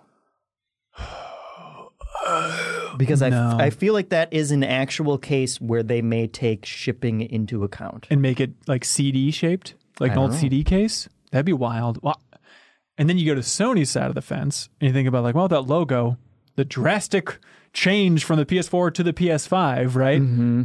I mean, are they just going to have the exact same format for PS5? It's kind of nice that they all are the same size and would fit together. You know? I could see them using a different shade of blue to differentiate like PS4 games from PS5 games. Yeah. But I think because they are so tied into like the Blu-ray kind of size dimensions, right, they might just stick with that same kind of. But they could do a different color because the PS3s were clear, right? They're black. The boxes were transparent. Oh, the spine, at least. Yeah. Oh, yeah. Yeah, I guess they could. Yeah. Hey, this is how you know it's a fun time in the industry because we don't even know what these game cases are going to look like. That's right. I guess they're going to have them. Nanook of the Prairie. Interesting. Welcome. Nanook says, hey, has the best game on each of the current generation of consoles been released yet? I love this question. I can't imagine anything surpassing Witcher 3 as my favorite PlayStation 4 game, and maybe one of the upcoming big releases will surprise me and move to the top of my list. And what if a launch game like Breath of the Wild is the best game on Nintendo Switch? I bet Breath of the Wild, the first one, will be the best game. Probably. Which is wild for a launch game, right? Mm-hmm. Although, what's the best N64 game? Ocarina of Time. Okay. Well, anyways, I can see it for Switch, that having peaked. Yeah. The question really at this point, I guess, is Cyberpunk. And if 5 years from now we even see that as a last-gen game, because I'm guessing it's going to be... Mm-hmm. Kind of straddle that. Right. Even just think about, like, it's confusing to think back on what generation GTA 5 is. It's like, I guess it was last-gen, but it's kind of known for both in such a big way now. And I think Cyberpunk is going to be that same case. So... I don't know how defining for the generation it has to be to just solely be on that, but I mean, what are we considering the best for PS4 at this point? The best game? Amplitude. Mm. Then I guess it's already been released, right? I can't believe this. I don't know. What is your guys' top PS4 game? In terms of exclusives or just all around? I guess not. I guess it's probably Witcher 3 then, but even though I played it on PC, which is weird. But yeah, I'm struggling to think of what number one PS4 game would be for me. Like, I love Blackout so much as a world. Wow, wasn't expecting Blackout. I don't know, man. I mean, I think most people would say God of War. Oh, of course. There you go. Yes. Okay. Yes. Which, you know, I don't know if I feel like that's what people are going to go with. And part of that is exclusive. I think exclusivity plays a role in when people decide their favorite of a generation. I think that's important. But I feel like it would have to be a Sony property to top that in most people's minds. Right. So Last of Us Part 2 might do it for you? I think it would have to be that. Mm-hmm. I mean, it would have to be that at this point, right? Okay. What are the odds? Sony's not coming out with any other major... Ghost of Tsushima. Which is PS4 too, right? So... Yeah, there could be more. Mm. But would you say... What are the odds that Last of Us Part 2 is going to top God of War in your own heart and mind? I didn't finish God of War, so I wasn't... I totally understand that it's a great game. You horrified me. But it's... I didn't... God. I'm not as big of a fan. Okay. I'm not either. I will take all the crap for Red Dead Redemption 2 and not finishing that because I do enjoy that so much. I was having fun with God of War... What are you doing? And appreciating that it was a good game. I'm living life, man. I know. I went back to Red Dead 2 this last weekend because I went to New Orleans not too long ago, and I'm like, I'm going to go around St. Denis again. And it's exactly the same as New Orleans. Now. Yeah, wow. It was very fun to walk around because like I went on so many history tours in New Orleans. It's like, oh, it's kind of fun now to slowly stroll around the streets, but I forgot what a pain in the ass a lot of things in Red Dead are. I still love Red Dead 2 so much, but the save that I loaded up was like, opposite side of the maps. I'm like, oh, I'll just have a nice stroll over there. And just help, ah! And then get bandits attacking me left. And I'm like, I just am trying to get the same thing. That's why it's the Wild West. Anything can happen. Jeff, I want to play the rest of that game with you. We'll have to make it a Patreon goal. You can't do that to our community. $20,000. Okay, you suck. Now you have a reason to not play the game. I'm holding off until we get to the rewards here. Jaron Esty says, "Did anyone see?" Anyways, the point for Nanook is that yes, absolutely, that's probably the peak, right? Of each generation, it's probably already passed, but we'll see. Probably. Gabriel Logue says, "Hello, MinMax crew. How often do you find yourselves going back to games you've completed for reasons other than nostalgia?" He says in Q1, he goes back to a lot of older games. Do you often find yourself going back to a game to help inform your opinion after several years removed? Sometimes I'll go back to a game when the sequel's about to come out. Like I plan to do that for both Half-Life 2 and Doom. Yeah. Since those sequels are coming out next month. So that's so fast. I know. Oh, my God. Yeah. There are games that I go back to, such as Diablo 3, I think. Mm-hmm. Is one where I can keep going back to it. Sometimes it's because it's been remastered or they've added, something new to it. But I don't typically... I like that question because it's an interesting idea of how much do opinions change over time. And I think they do. If I do go back to a game, I think my opinions tend to change. Sometimes I'll be a little warmer. Sometimes I'll be a little cooler on them. Now that you're not a professional game reviewer, at least right now, was that unnerving when you had a review and then you went back and replayed a game and it changed? Was that like, oh, now I feel weird for having that number out there? It never changed that drastically, I think. So it didn't bother me that much. But, reviews are also a time and place. That's another thing that we have to... get into arguments about reviews. That's how I felt about it back then, and it's okay that it changes, but... Yeah, for sure. Now it's Jason Estes' turn. He says, hey, did anybody see the teaser for Atomic Heart that came out last week? From what I understand, it's set in an alternative Soviet Russia with killer robots and a hallucinating main character. The teaser is eerie in the best way possible. It surprised me to find that the game was originally advertised with a 10-minute trailer back in 2018, yet until last week I'd never heard of the game. Have you guys ever experienced that type of blind spot where an interesting game completely passes by your radar until it's released?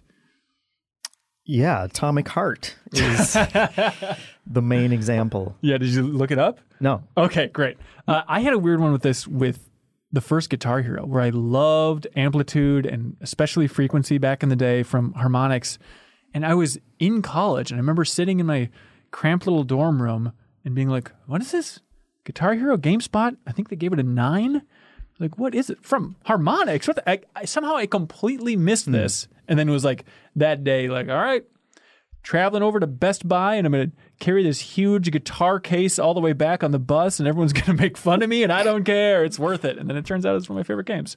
Well, yeah, it happened for me with Undertale, honestly. Like, I remember, like, the first I heard about it was, like, a bunch of glowing reviews for it. And, I was like, well, what is it? Like, apparently it's been out for, like, it'd been kickstarted and all that stuff, and there was, like, a development log, but I guess it'd been around for a while. I just never heard of it until it came out and people were going gaga over it. So. Yeah. They still going gaga? Oh, they're going gaga. I'm curious how that game would hold up. Speaking of the previous question, I went back and replayed it because I enjoyed it a fair amount, but I think I'm so pissy as a person. I think I'd go back and be like, well, the fan base and the internet likes it too much. So now I have to like this less. Yeah, I mean, I think I played it again when the PS4 version came out, and I still like it's a lot shorter than I remember it being. Not that I remember it being super long or anything, but I remember like the second time you can get through it a lot more quickly. Yeah, for sure. But I think that the parts of that game I think that work, I think still really work. So right on. Stud Muffin, who is a moderator in the Discord, thank you for your excellent. I'm sorry, my answer to that is that's every time I go on to Game Pass. This is what I'm learning about a new game for the first time and falling in love with it. There it is. Then I have to scream at you to go play a Wizard of Legend. Isn't it Legend of Wizard or Wizard of Legend? It's not important. Go on. Okay. What did Stud Muffin have to say? Stud Muffin says, "Hey, can the table please brainstorm a new Twitter handle for Jeffem?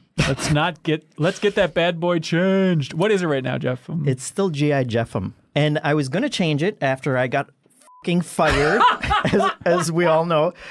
But then Andy told me not to because he had put my Twitter handle in the last magazine, and I did actually get a bunch of new followers from that, which I don't know that matters or I care about that. Exactly. You don't have to make a new account. You can change your name. I know, but it was because he put it in. Yeah, so I if just you were to change it now, what would you change it to? Just Jeffem. Is Twitter Jeffem taken? Twitter.com/JeffM. No, sure. Just Jeff M. Right? Justice Jeff. Hang on. That's very good.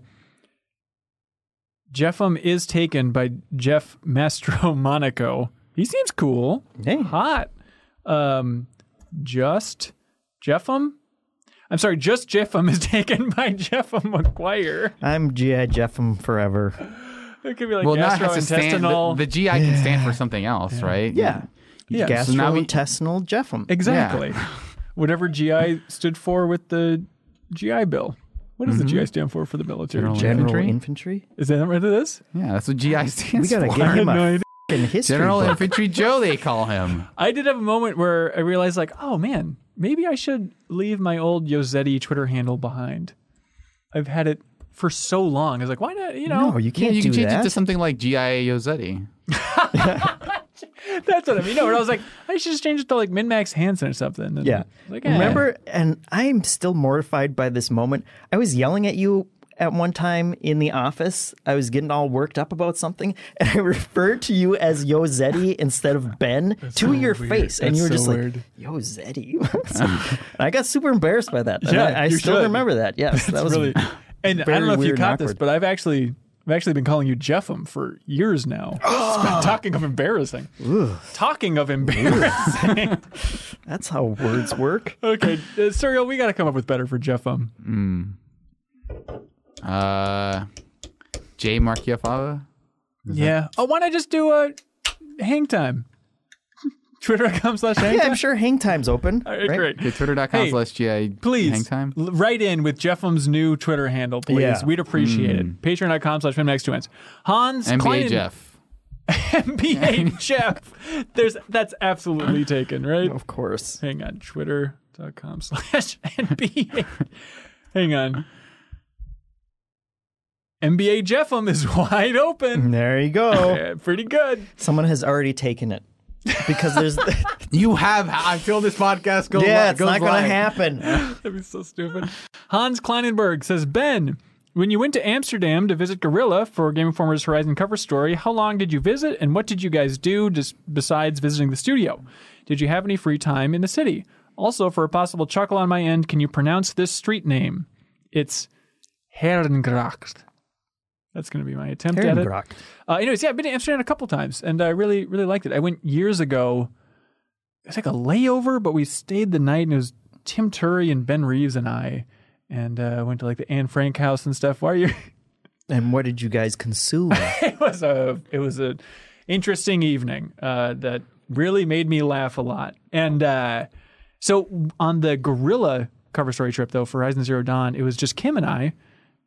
Let's see. Outside of the studio, we went to the big art museum, not the Van Gogh Museum, but there's another one that also has Van Gogh in it. I forget the name of it, but that was lovely. Got like the audio tour of that whole thing. Then I remember we went to like the red light district and drinking and saw the sun come up. It was a night that went longer than I wanted it to and expected. But did jet lag have anything to do with that?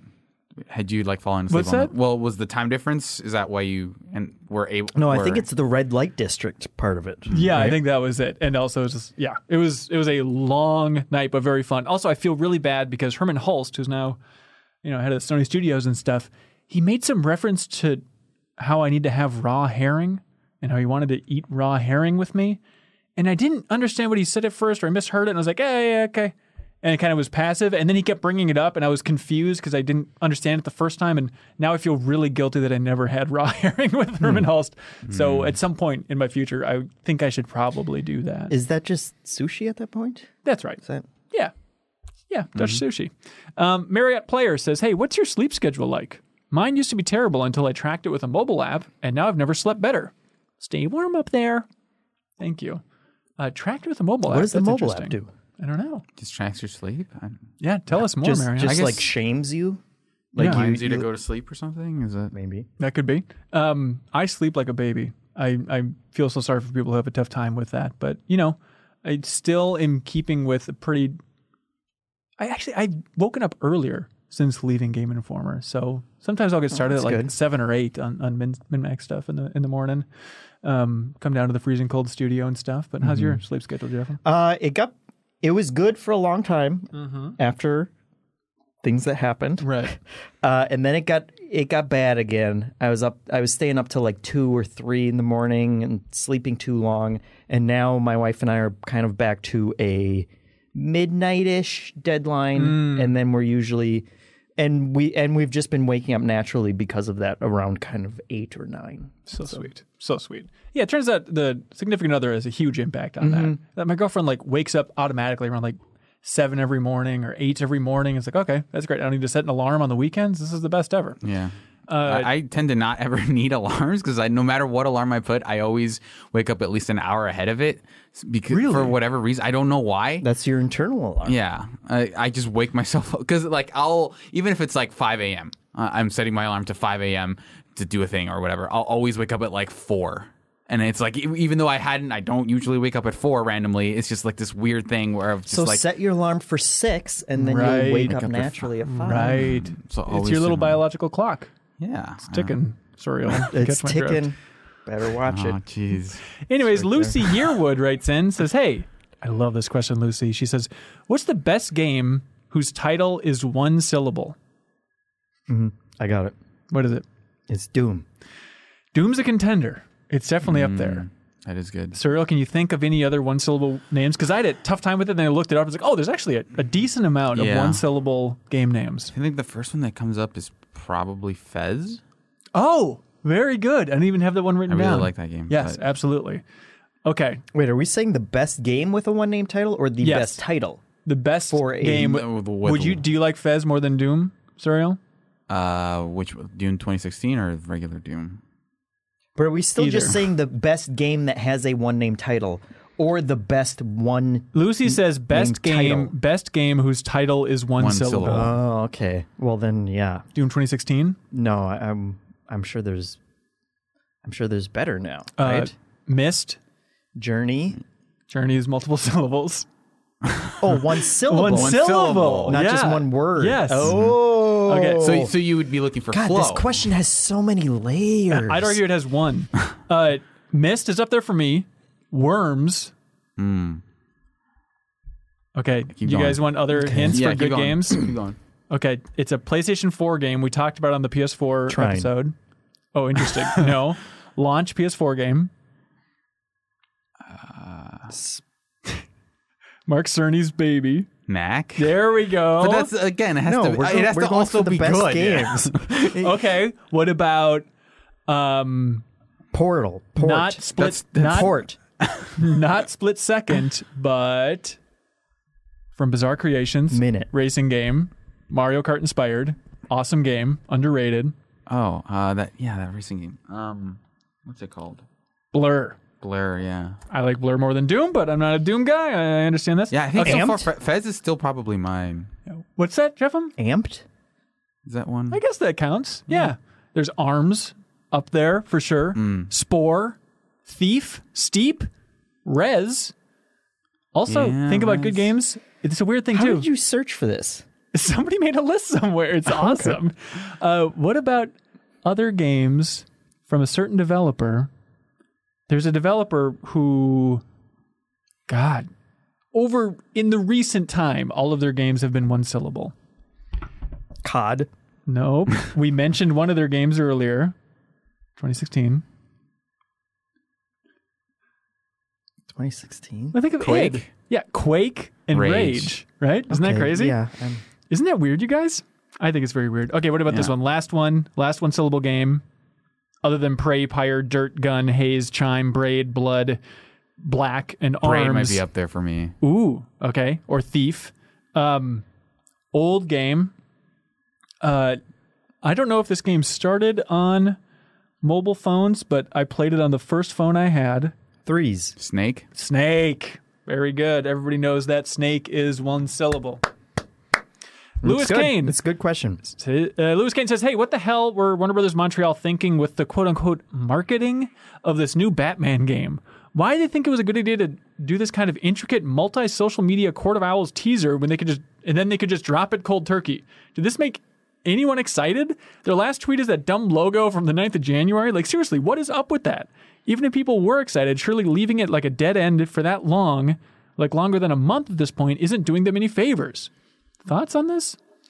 Yeah, that's dumb. I thought for sure it was building up to a Game Awards tease. Yeah. But to have a tease and then just let it go cold for a while, it seems like something shifted, something happened, I would imagine. I ain't no marketer, but it seems like an odd... That's not how teases work, right? You don't just wait for it to die cold. Yeah, exactly. Hey, remember that thing? And there was a rumor I saw online that it is like a Batman reboot, that it won't be in the Arkham timeline and stuff. But who knows? Yeah, I mean, they've been building up excitement for so long, and now just, nothing. Whatever. So yeah, they're out of their effing minds. All right, Antonio Lamberty. Laberty. Happy Labor Day. He says, hey, in the making the show better category, you need to get a goal for hiring someone to sit in a booth off camera and audibly laugh at Hanson's home. Laugh at my home. You can do that if you follow us on Instagram. A lot of candid shots of my house. It's Min-Max Show, by the way, on Instagram. Anyways, Mike Sweet. He says, hey, I'm back to being a Patreon supporter. Hey! Yeah. After taking a little break due to my financial situation, but didn't and will never stop following your work. Very sweet, Mike. Mike says, I was actually the third person to pledge on launch day. Nice. Isn't that nice? Jeff Cork was number one. Jeff Cork was one. Anyways, so now who's number two? Tell us if you're two. Yeah, that would be fun to go find. Anyways, Mike says, what's something you all left behind for a little while, but came back to it, and it was like you never left? I mean, he wasn't gone for that long, right?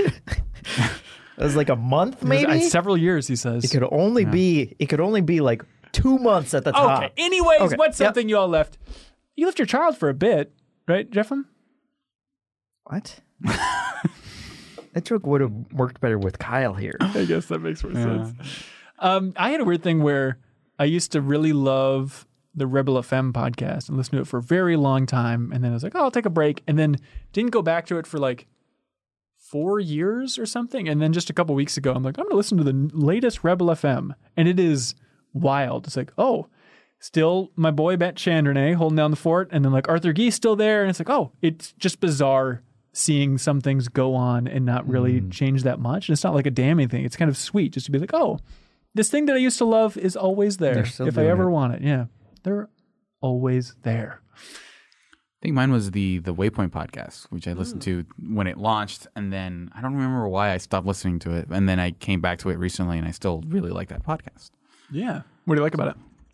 I think they tackle topics from for one, they tackle topics that you don't see on a lot of podcasts, and they also have Austin Walker's perspective on games specifically is something that I'm always interested in. You know, he really has really thoroughly explained opinions on pretty much anything he covers, and he's so incisively smart. And how do you think he got that smart? What's his secret? I think he just went to a lot of college. I think is that what it is? Yeah, I think he I want to say he has a doctorate or something. I don't remember. I think he eats the brains of smarter people. And that's right. He's a doctorate in brain eating. Yeah, that's right. James Smith says, hey, handsome, all fresh. Jeffum and V-Squeeze. Okay. Anyways. That's new. It's a new one. James says, who is your dream interview? I mean, should be pretty obvious. I think, Hanson, you can guess this. Hang on. Suda 51. No, I've already interviewed him. No, you didn't. Yeah. Not the real one. What? Oh, my God. You got 52. I can guess this? Yes. Your dream interview. It's... Hang on. Video games? Yes. Damn it. I mean... Shinji Mikami. No. It's not Miyamoto? No. Why would I be able to guess this? I think you know this one.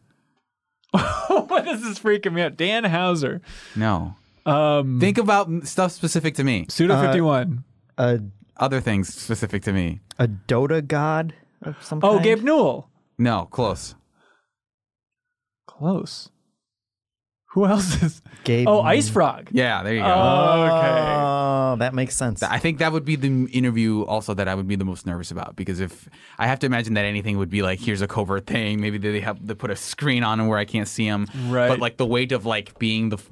I assume that like being one of the few people to be able to ask him stuff, just like, yeah, where do I even start that interview? Like what do people want to know most?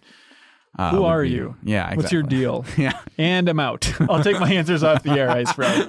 What if they said, all right, we'll let you interview Ice Frog, but we can't let you know who he is, so we're going to splash acid in your eyes beforehand. Yeah, and that's the most practical way to do that, too. Can't just have you facing away. It's got to be acid in the eyes. In the video game arena, I've been very lucky, and at Game Informer, it's like I interviewed or spoke to every developer I wanted to. It's really insane going through that archive, but I would love to talk to the creators of Sunset Riders. Like, that game's development is still such a weird mystery to me, and I'd love to sit down with those old Konami old timers. That's one that was always a little bit too distant, but yeah. And then probably Spielberg or something. Anyways, okay, excuse me, sir. Go ahead, princess. No, I think I talked to a lot.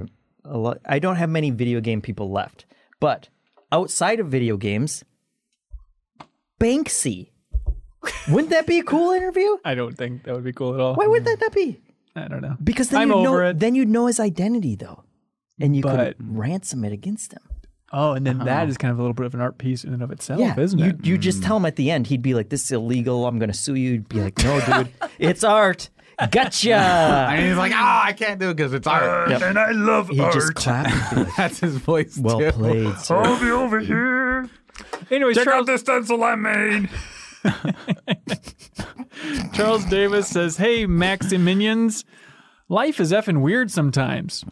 Has anything ever happened to you that you could not and cannot explain? I love this question, Charles Davis.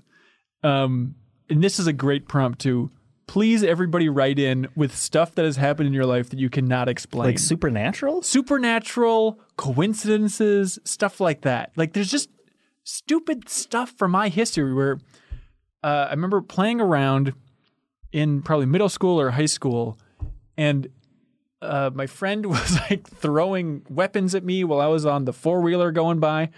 This is the most boring example of this. And I remember seeing him with an arrow from a bow and arrow, and he snapped it in half. And we only had one arrow. And then I whipped around on the four-wheeler and came back, and the arrow was back together, and it was like a whole arrow. And he was very coy the entire time. He's like, I'm not going to tell you how I did it. I'm not going to tell you how I did it. And it's still boggling my mind about how this happened. Another thing from my past, which is just to get the ball rolling. This is so small, but very specific. A friend of mine, his mom was married to his dad. His dad's name was Kim Marshall, and then their last name, right? Weird combination of names for a father, Kim Marshall. His parents got divorced. His mom then started dating a guy whose name was Marshall Kim, and then his last name. Is that not the strangest thing? She set weird. That up, right? She scoured the globe to find. She was like, I'm going to spite this guy. Yeah. Show me someone named Marshall Kim. Exactly. My number one complaint about this guy's name was that I think it should be backwards. She tracked him down. She killed his wife. Yes. Yes. And then married him. And that's the weird stuff. Spite him. Please write in with the weirdest stuff. Anyways. Jesus, can you believe this guy? It's like we're not even at the table. Just jump in, you dingleberry. When I was at the state fair as a kid, I can't, probably like 6 years old. Minnesota State Fair. Yes, there was place to be. There was a stroller on the sidewalk as we were walking by. There was some kind of like stuffed animal in it, and for some reason I don't know why, I went up to that stuffed animal. And I punched it right in the stomach as hard as I could. I don't know what it did, but it talked back to me and it said, hey, don't punch me. And it blew my mind. Shut up. And what are you talking about? That's what happened. And I remember looking around and my parents were like, that's weird. And that is the memory that I've had for the past 30 years. And even when I bring it up, like, I know that there must have been some other stranger around at the time who must have seen it. Yeah. And maybe he was a ventriloquist. I don't know how he made it come from the stuffed animal that I punched. But anytime I bring it up with, like, my older brother or my parents, they're like, yeah, I remember that. That was weird. I don't know if they know what happened and they're still just fooling me with it. But it's been unexplained ever since. And that's why I don't punch stuffed animals anymore when I see them. I think you misheard it. Or it was somebody else saying it. And then you told your parents that's what happened. And they believed. No, they were there with me at the time. Yeah, but maybe they didn't hear it. And they're just nodding along.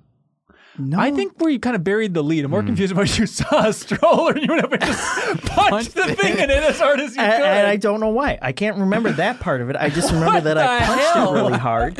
And then it said, hey, don't punch me.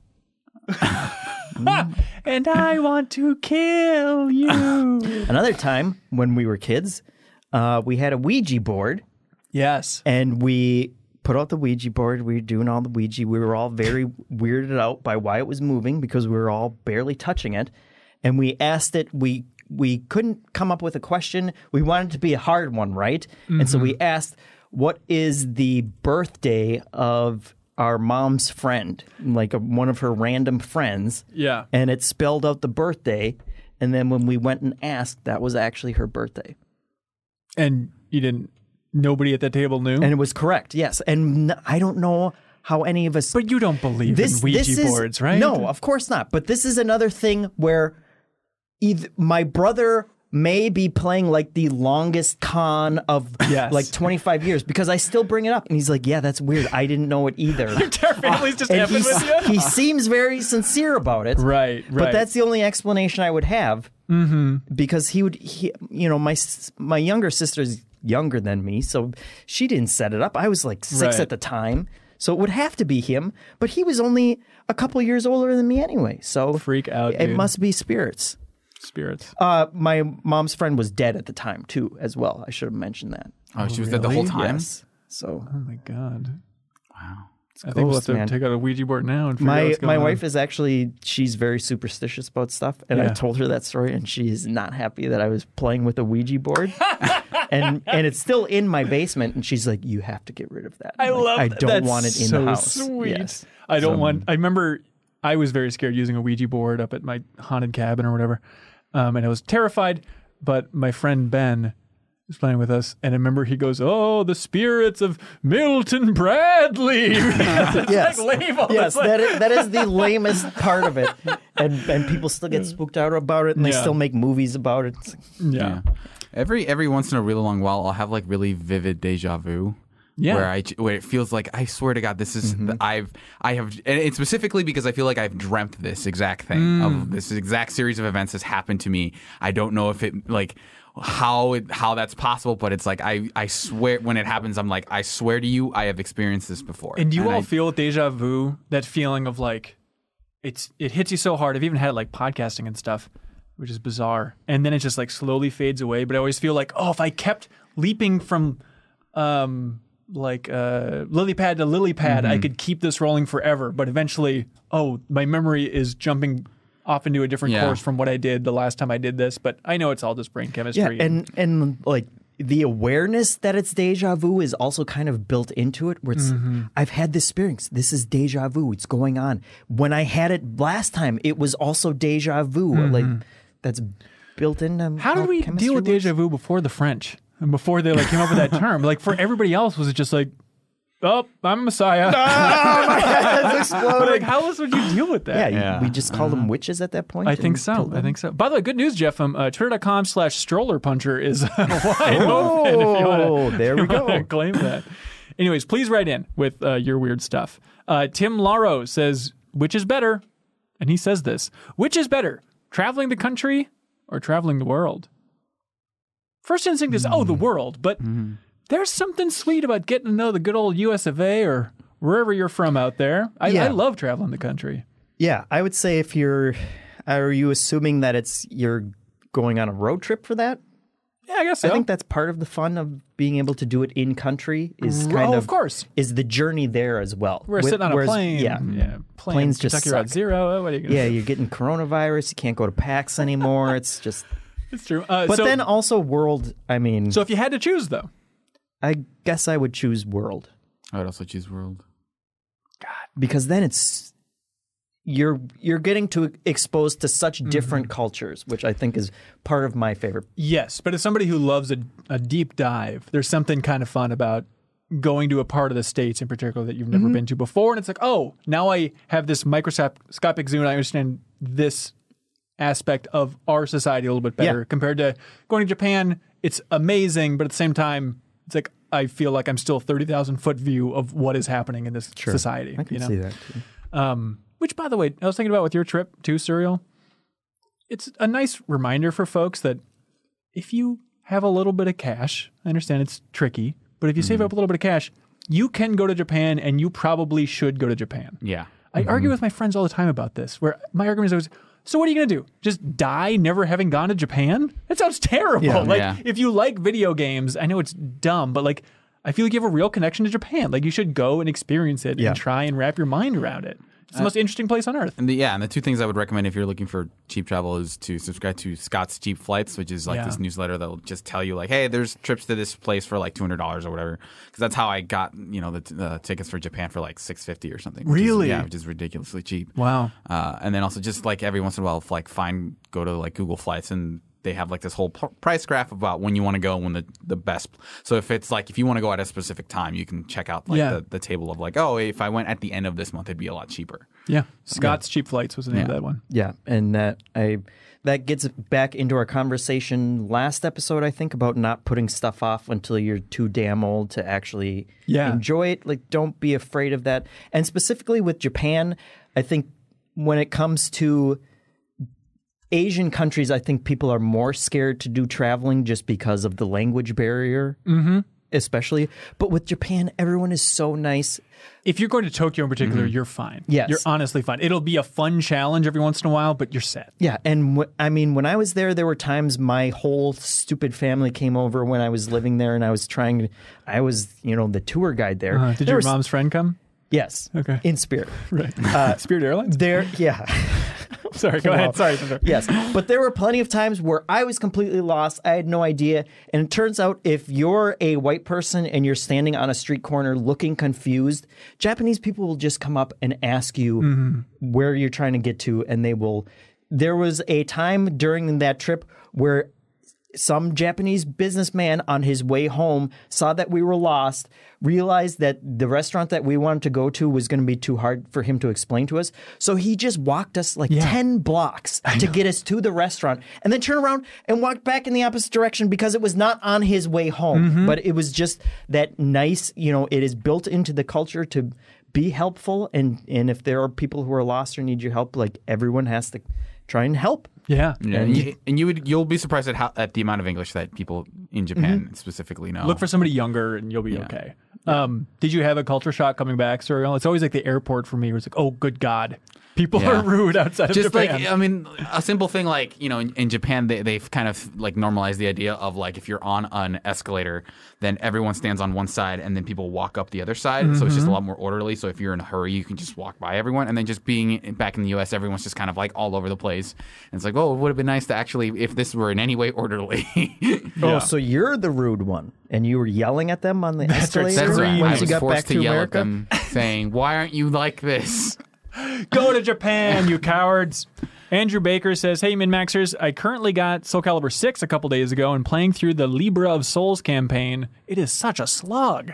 With NetherRealm consistently knocking out fighting game campaigns out of the park, I feel like getting great reception for them. Why don't more fighting games follow suit in this formula? I would love a story mode in the vein of Mortal Kombat and Justice, but in the Street Fighter or Soul Calibur universe. Why don't they do it? I mean, they've kind of tried over the years. Like Street Fighter V had its version of that, and it was not good. I think those story modes in the NetherRealm games are as good as they are. I think because they've invested a ton of resources into them at this point. You know, they have their whole motion caption studio. They have. Dedicated story like people there, like, which is not a thing that a lot of other studios at other fighting game studios have. And for what it's worth, I did kind of like that Libra of Souls mode because it did something that the NetherRealm games never really do, which is actually gamify the fighting game parts of it. Because, you know, like as fun as they are, like those you're watching cutscenes and then there are the fights and there are kind of like whatever. And so, like, instead, I think what I would like to do is for someone to turn a fighting game into another kind of game where there is progression, where there are other loops there. But I think to answer their question, I think it takes a lot more resources than you think to do that. And I think most studios would rather, with the limited budget that they have, invest in making the fighting game part of it better. Yeah, and you look at like the success sales-wise for Mortal Kombat games versus the last several Soul Calibur games. I mean, they have much more of a budget to work with, and NetherRealm has so many years of experience doing that at this point. But are they that popular because they do have this single-player aspect that can draw more people? It does feed. Like, I mean, it is a cycle that feeds into itself. But for a long time, like the story modes in those games weren't good, right? Yeah, and it wasn't until like even the PS2 era, I think, that they started investing in like let's have a bunch of like single-player stuff for them to do, and eventually it just became those story modes. But for a while, they were for a long time kind of like experimenting with ways to have single players have fun with those games. Yeah. Marquis J. Gaston, hey, speaking of deja vu, says, hey, what genre will be the first viral hit from Dreams? Copyright infringement. It is getting wild. Like, it's very fun to see a lot more people playing Dreams and seeing the weird stuff in there, but it is that reminder of like, now that it's in the public and everybody's sharing it, it's like, shut up, don't talk about it too loud, or Disney will crack down on this thing. Don't get too popular. Yeah.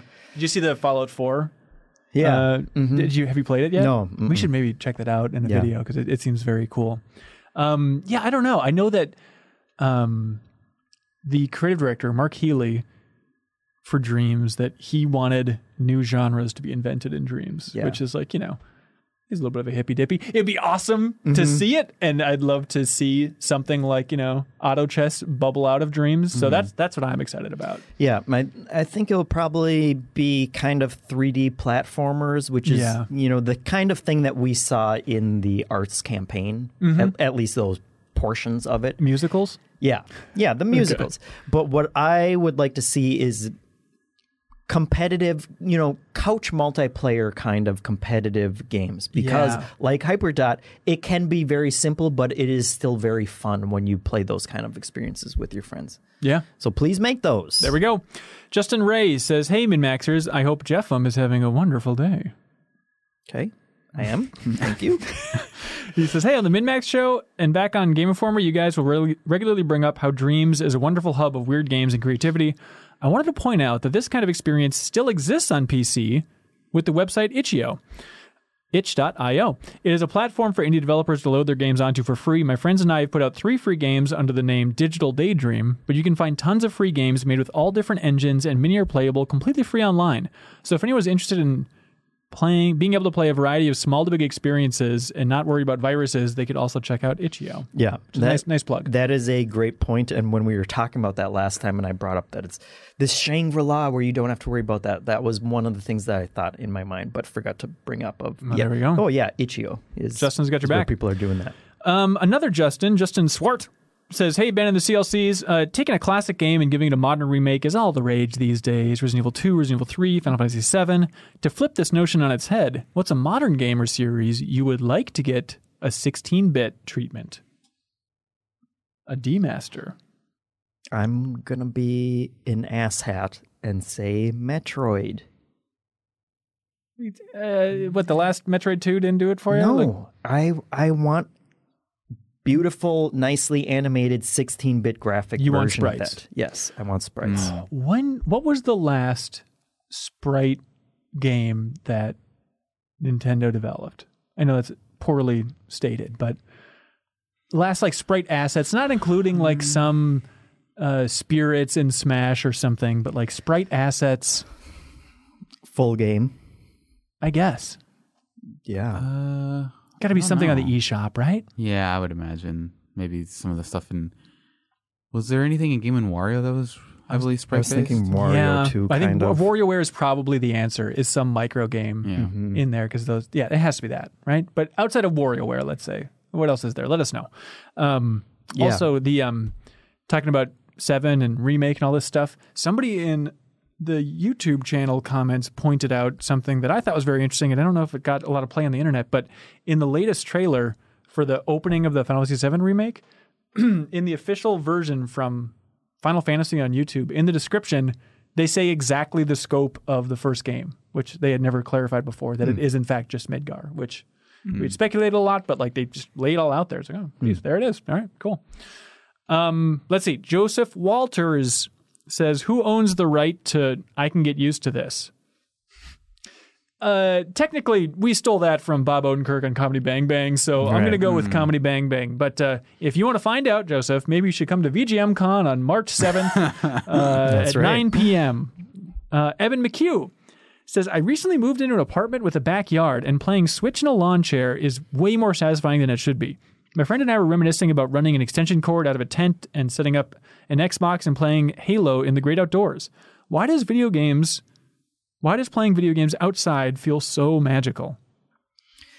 It's because you're outdoors, and being outdoors feels good, I think. But it also feels a little bit like it's a fun contrast. It feels kind of naughty, like, ooh, I shouldn't be here. Yeah, it feels like forbidden fruit, like I shouldn't be able to do this. I shouldn't be able to get a tan while being lazy. Yeah, exactly. Well, I guess that's part of the tanning part, but I guess playing video games specifically then, right? It does feel good though, doesn't it? Mm-hmm. I think that's just the vitamin D though that you're absorbing. What is this?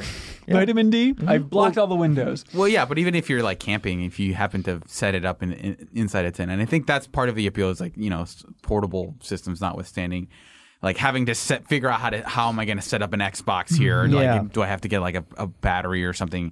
Or like, how do I set it up? I think is part of it. It's like, I did this myself. A life hack. Yeah. That's right.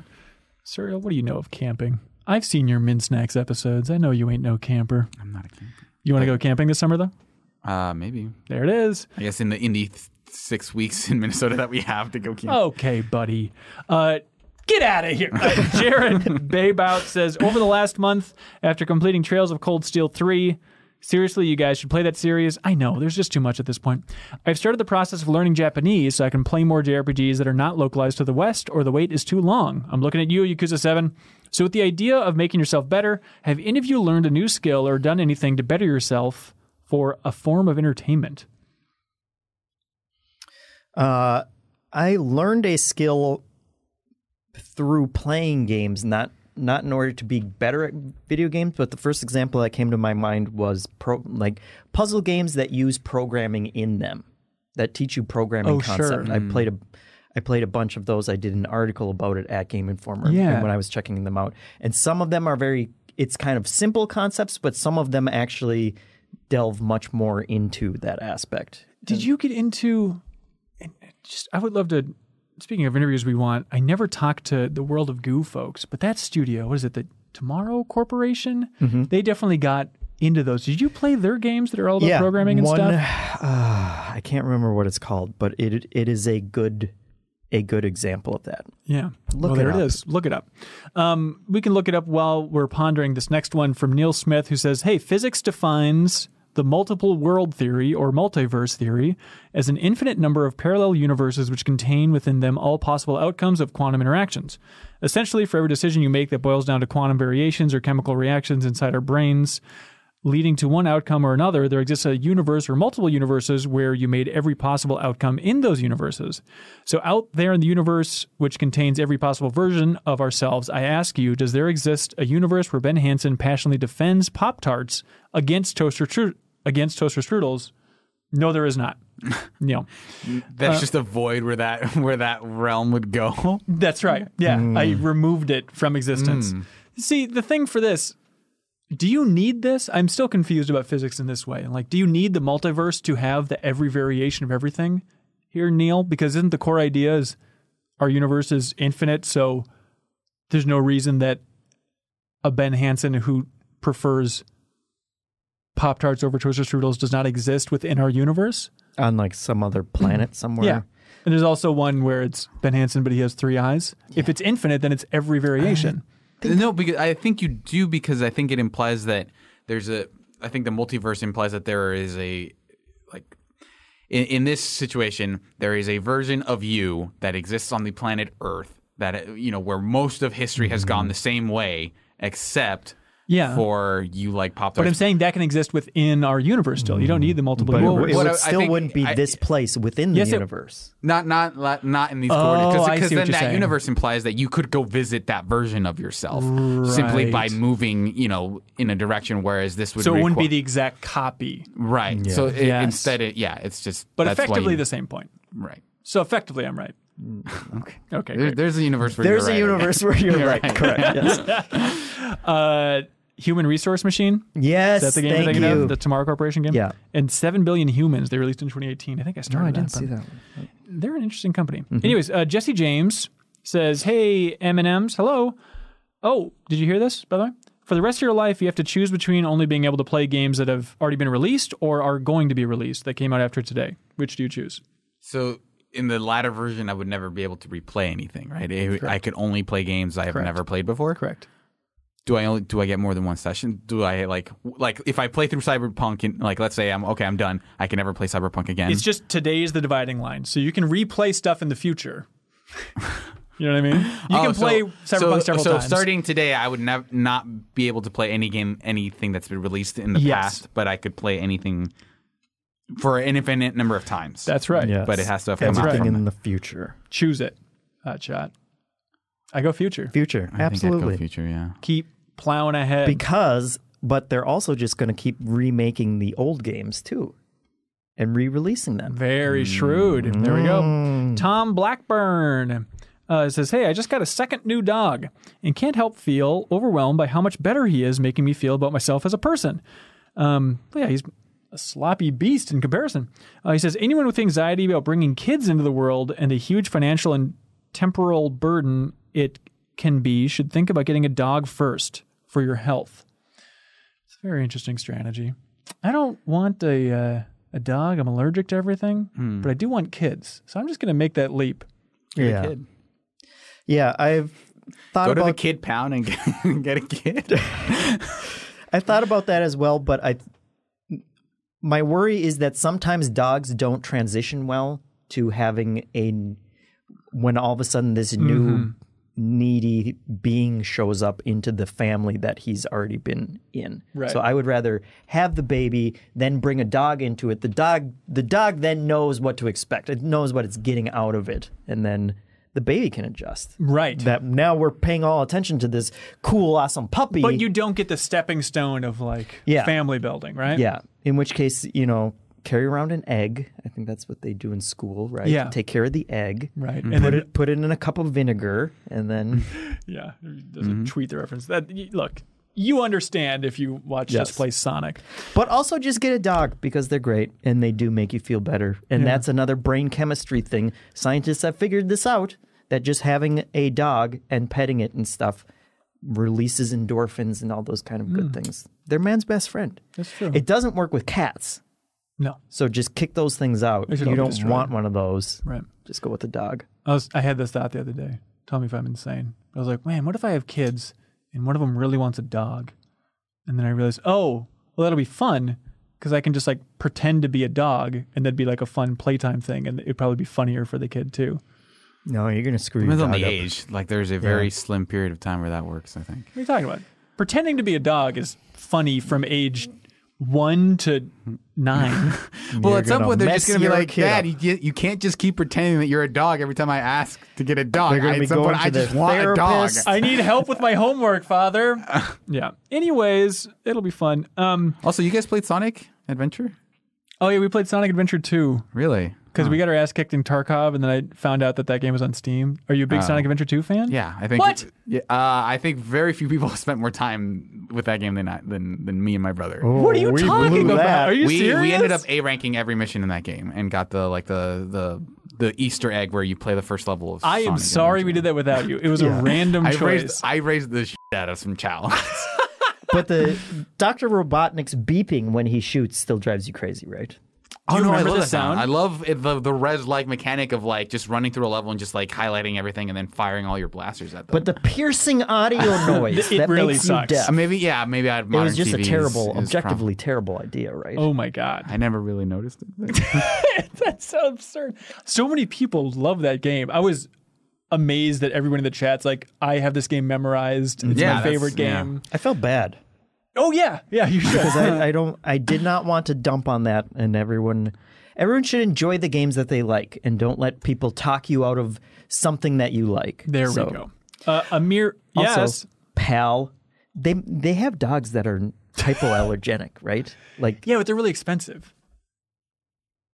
Are they? Yeah, they're like thousands of dollars and stuff. Hey, internet, tell us about the cheapest hypoallergenic dog, please. Yes. Also, it doesn't necessarily have to be a dog. You can get like some sort of non-traditional. You can get like a lizard or something, right? Oh, maybe I could. Yeah, feed your baby to a snake. Honestly, yeah. I do. I had a lot of lizards growing up. Like, yeah. I love lizards. Get like 4 more, man. I don't know. Okay. Who's gonna stop you? I want a dog, maybe I could ask my dad to pretend to be a little dog.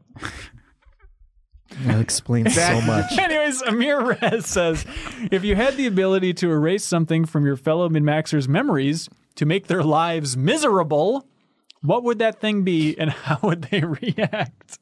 Yeah. Probably language. Just language? Yeah. So they'd just be like, I have no mouth and I must scream type of stuff? Yeah, so they wouldn't be able to communicate. They couldn't even talk like Ayla and Chrono Trigger? It's just like... Probably not. Like, probably not. But they could relearn any semblance of language function, I think, would just... Like, try learning a language when you don't understand any of it, you know? Like, it'd be impossible to communicate. I mean, that's what babies do, though, Surreal. Yeah.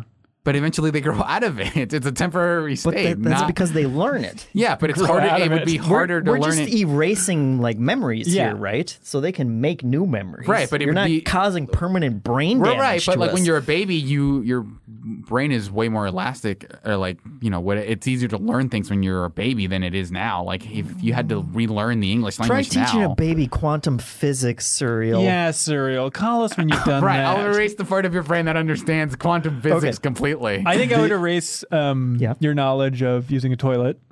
I had a better answer than that, sir. Please. I would erase the memory that you have to take your pants off before you poop. And then the outcome of that would be you would poop your pants.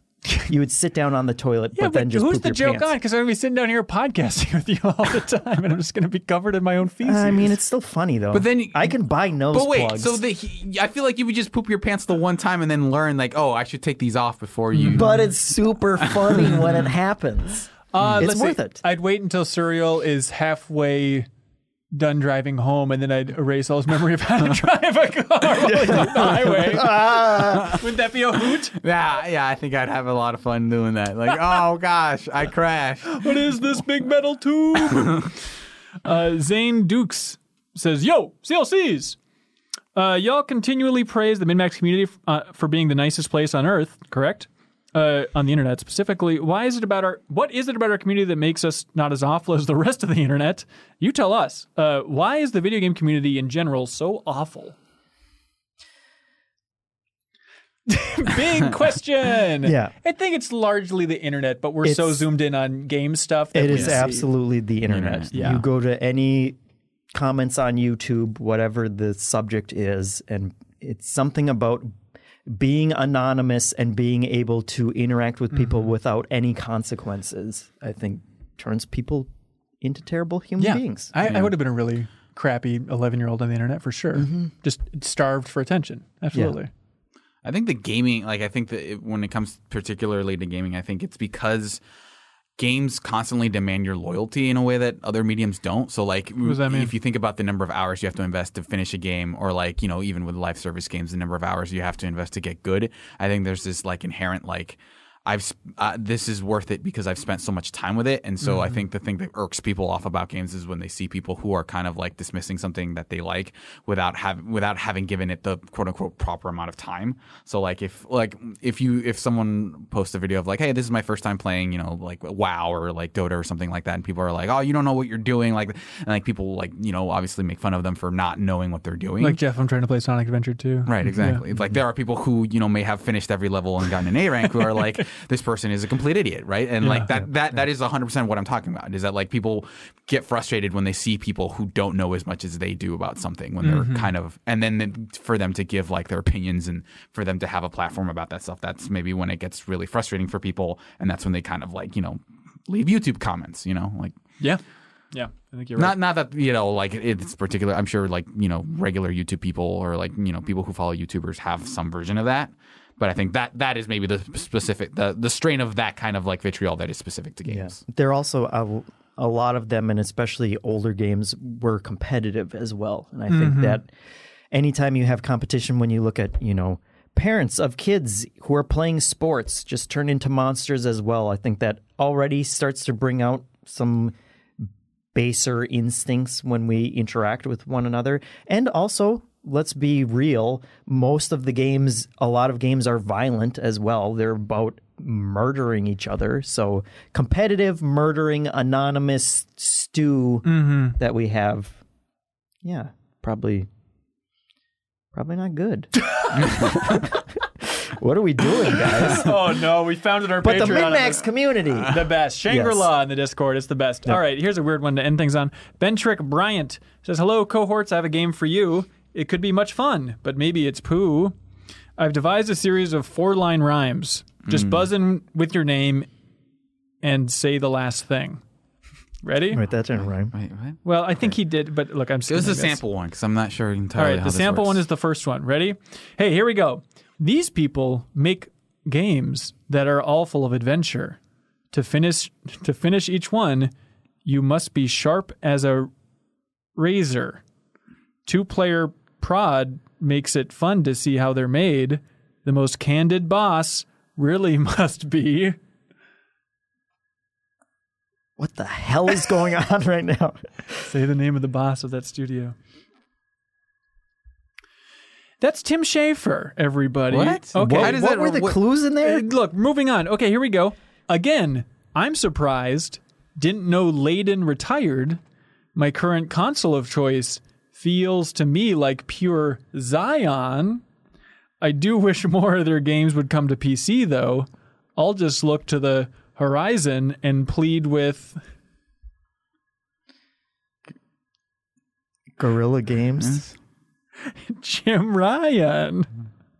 All right, look, you're too smart for us, Bentrick. You're way too smart. Okay. Are there more? Okay, yeah. I feel like this is just... I think the audio portion of this is... Here we go. Okay. Prolific as ever, these people seem crazy.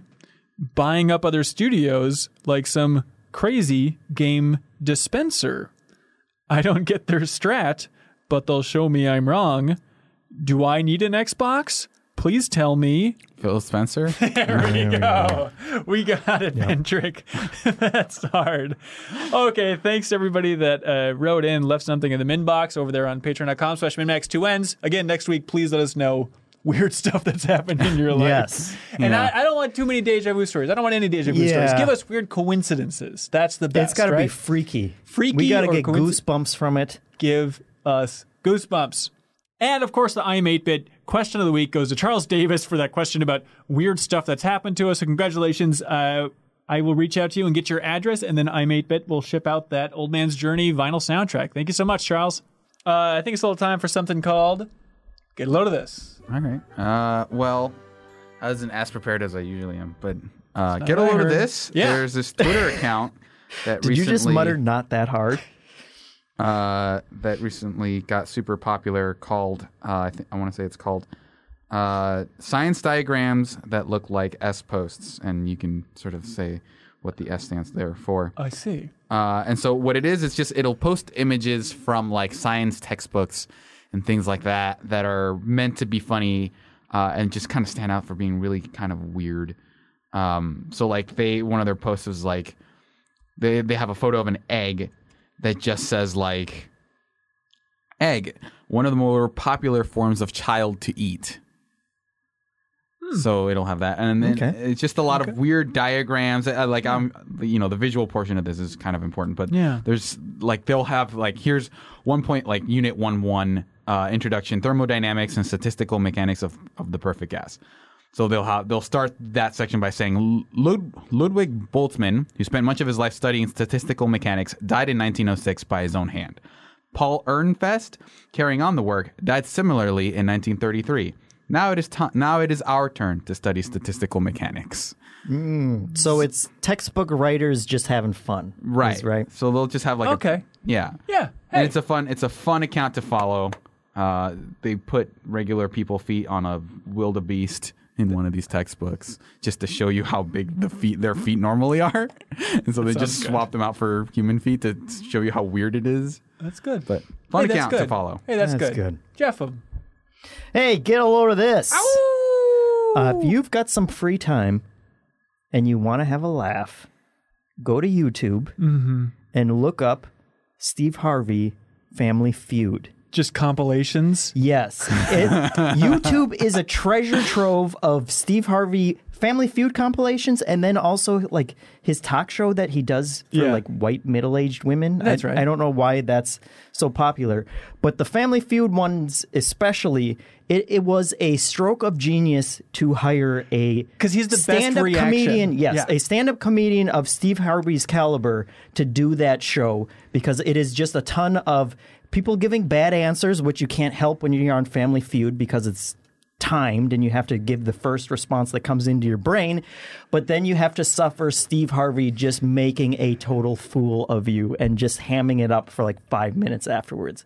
And the compilations are super hilarious of him doing that. What a great suggestion. Who can be in a bad mood watching somebody blow it on Family Feud and be like, you can't. Banky. Yes, and when people say a clue that's already up on the board, like he just lays into them for minutes. I don't even know how they finish the show on time because he's making so much fun of them. That's great. So, that's great. Get a load of that. Love it. Hey, get a load of this. Andy Bao on Twitter, Wax Pancake apparently, was live tweeting the end of HQ, the trivia app, which I really loved for a short time there from a couple years ago. Yep. The streaming trivia game, it shut down. And so Wax Pancake live tweeted it and says, the two hosts are doing a final HQ game and they're super drunk and swearing and talking about how the investors ran out of money and how they should have unionized. And the app is 5 seconds out of sync and glitching out. And every trivia question is about Taco Bell and it's great. 523 winners split a $5 prize, and then one of the hosts drunkenly sang memories from Cats while the other one tried not to throw up. What a glorious train ending. And then Scott Rogowski, who's the original host of HQ, tweeted out saying, hey, HQ didn't die of natural causes. It was poisoned with a lethal cocktail of incompetence, arrogance, short-sightedness, and sociopathic delusion. Saddened to see it finally succumb. Sadder still for the good and talented staff abruptly left in the lurch after being gaslit and lied to. Wow. There is a saga in HQ. Somebody in the responded to this tweet being like, well, I hope they make a Netflix documentary about it. That would be the best way to consume the lifespan of HQ, because remember, like, one of the co-founders died. Like, it is a wild story of HQ's ride, and now it's officially ended. Their watch has ended. And speaking for Kyle Hilliard, I'll get a load of this, because Kyle tweeted at friend of the show, Brad Bird from Pixar, director of Incredibles. He tweeted to him this IMDb fact where it said that Brad Bird wrote a draft of Sonic the Hedgehog, the movie, It's on IMDb. Must be true. And so Kyle tweeted at Brad Bird and said, "Is there any truth to the Sonic the Hedgehog IMDb movie trivia fact?" And Brad Bird tweeted back at our boy Kyle Hilliard and said, "Get a haircut, you mangy mutt. I will never talk to you again." He said, "No truth at all. 0% truth, 100% false."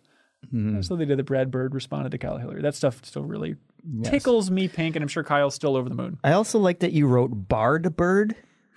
Which is kind of interesting. Wait a minute. That I mean, that would be aren't all birds bards, though, that's really? True. Hang on. We got it, you guys. Twitter.com/bardbird. Damn it, Warren Bard. Warren you Bard. Took the Twitter account. You got it. Dang it. Anyways, thank you so much for everybody that wrote in. I hope you enjoyed this episode of the MinMax Show. Next week, we'll have a lot more to talk about. And again, a reminder, VGMCon is going to be coming up March 7th, the Saturday at 9 p.m. We'll have trivia there if you're interested.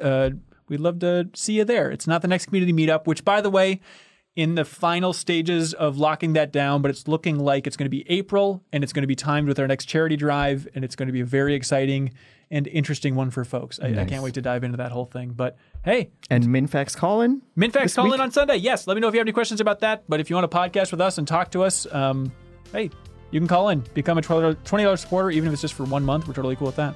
But hey, until next time then, be good, have fun, let's go.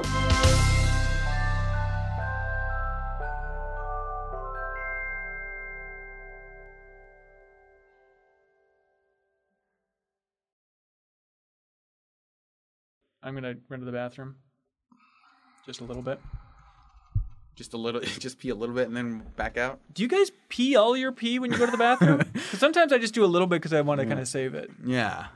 You don't want to run out of pee. That would be catastrophic.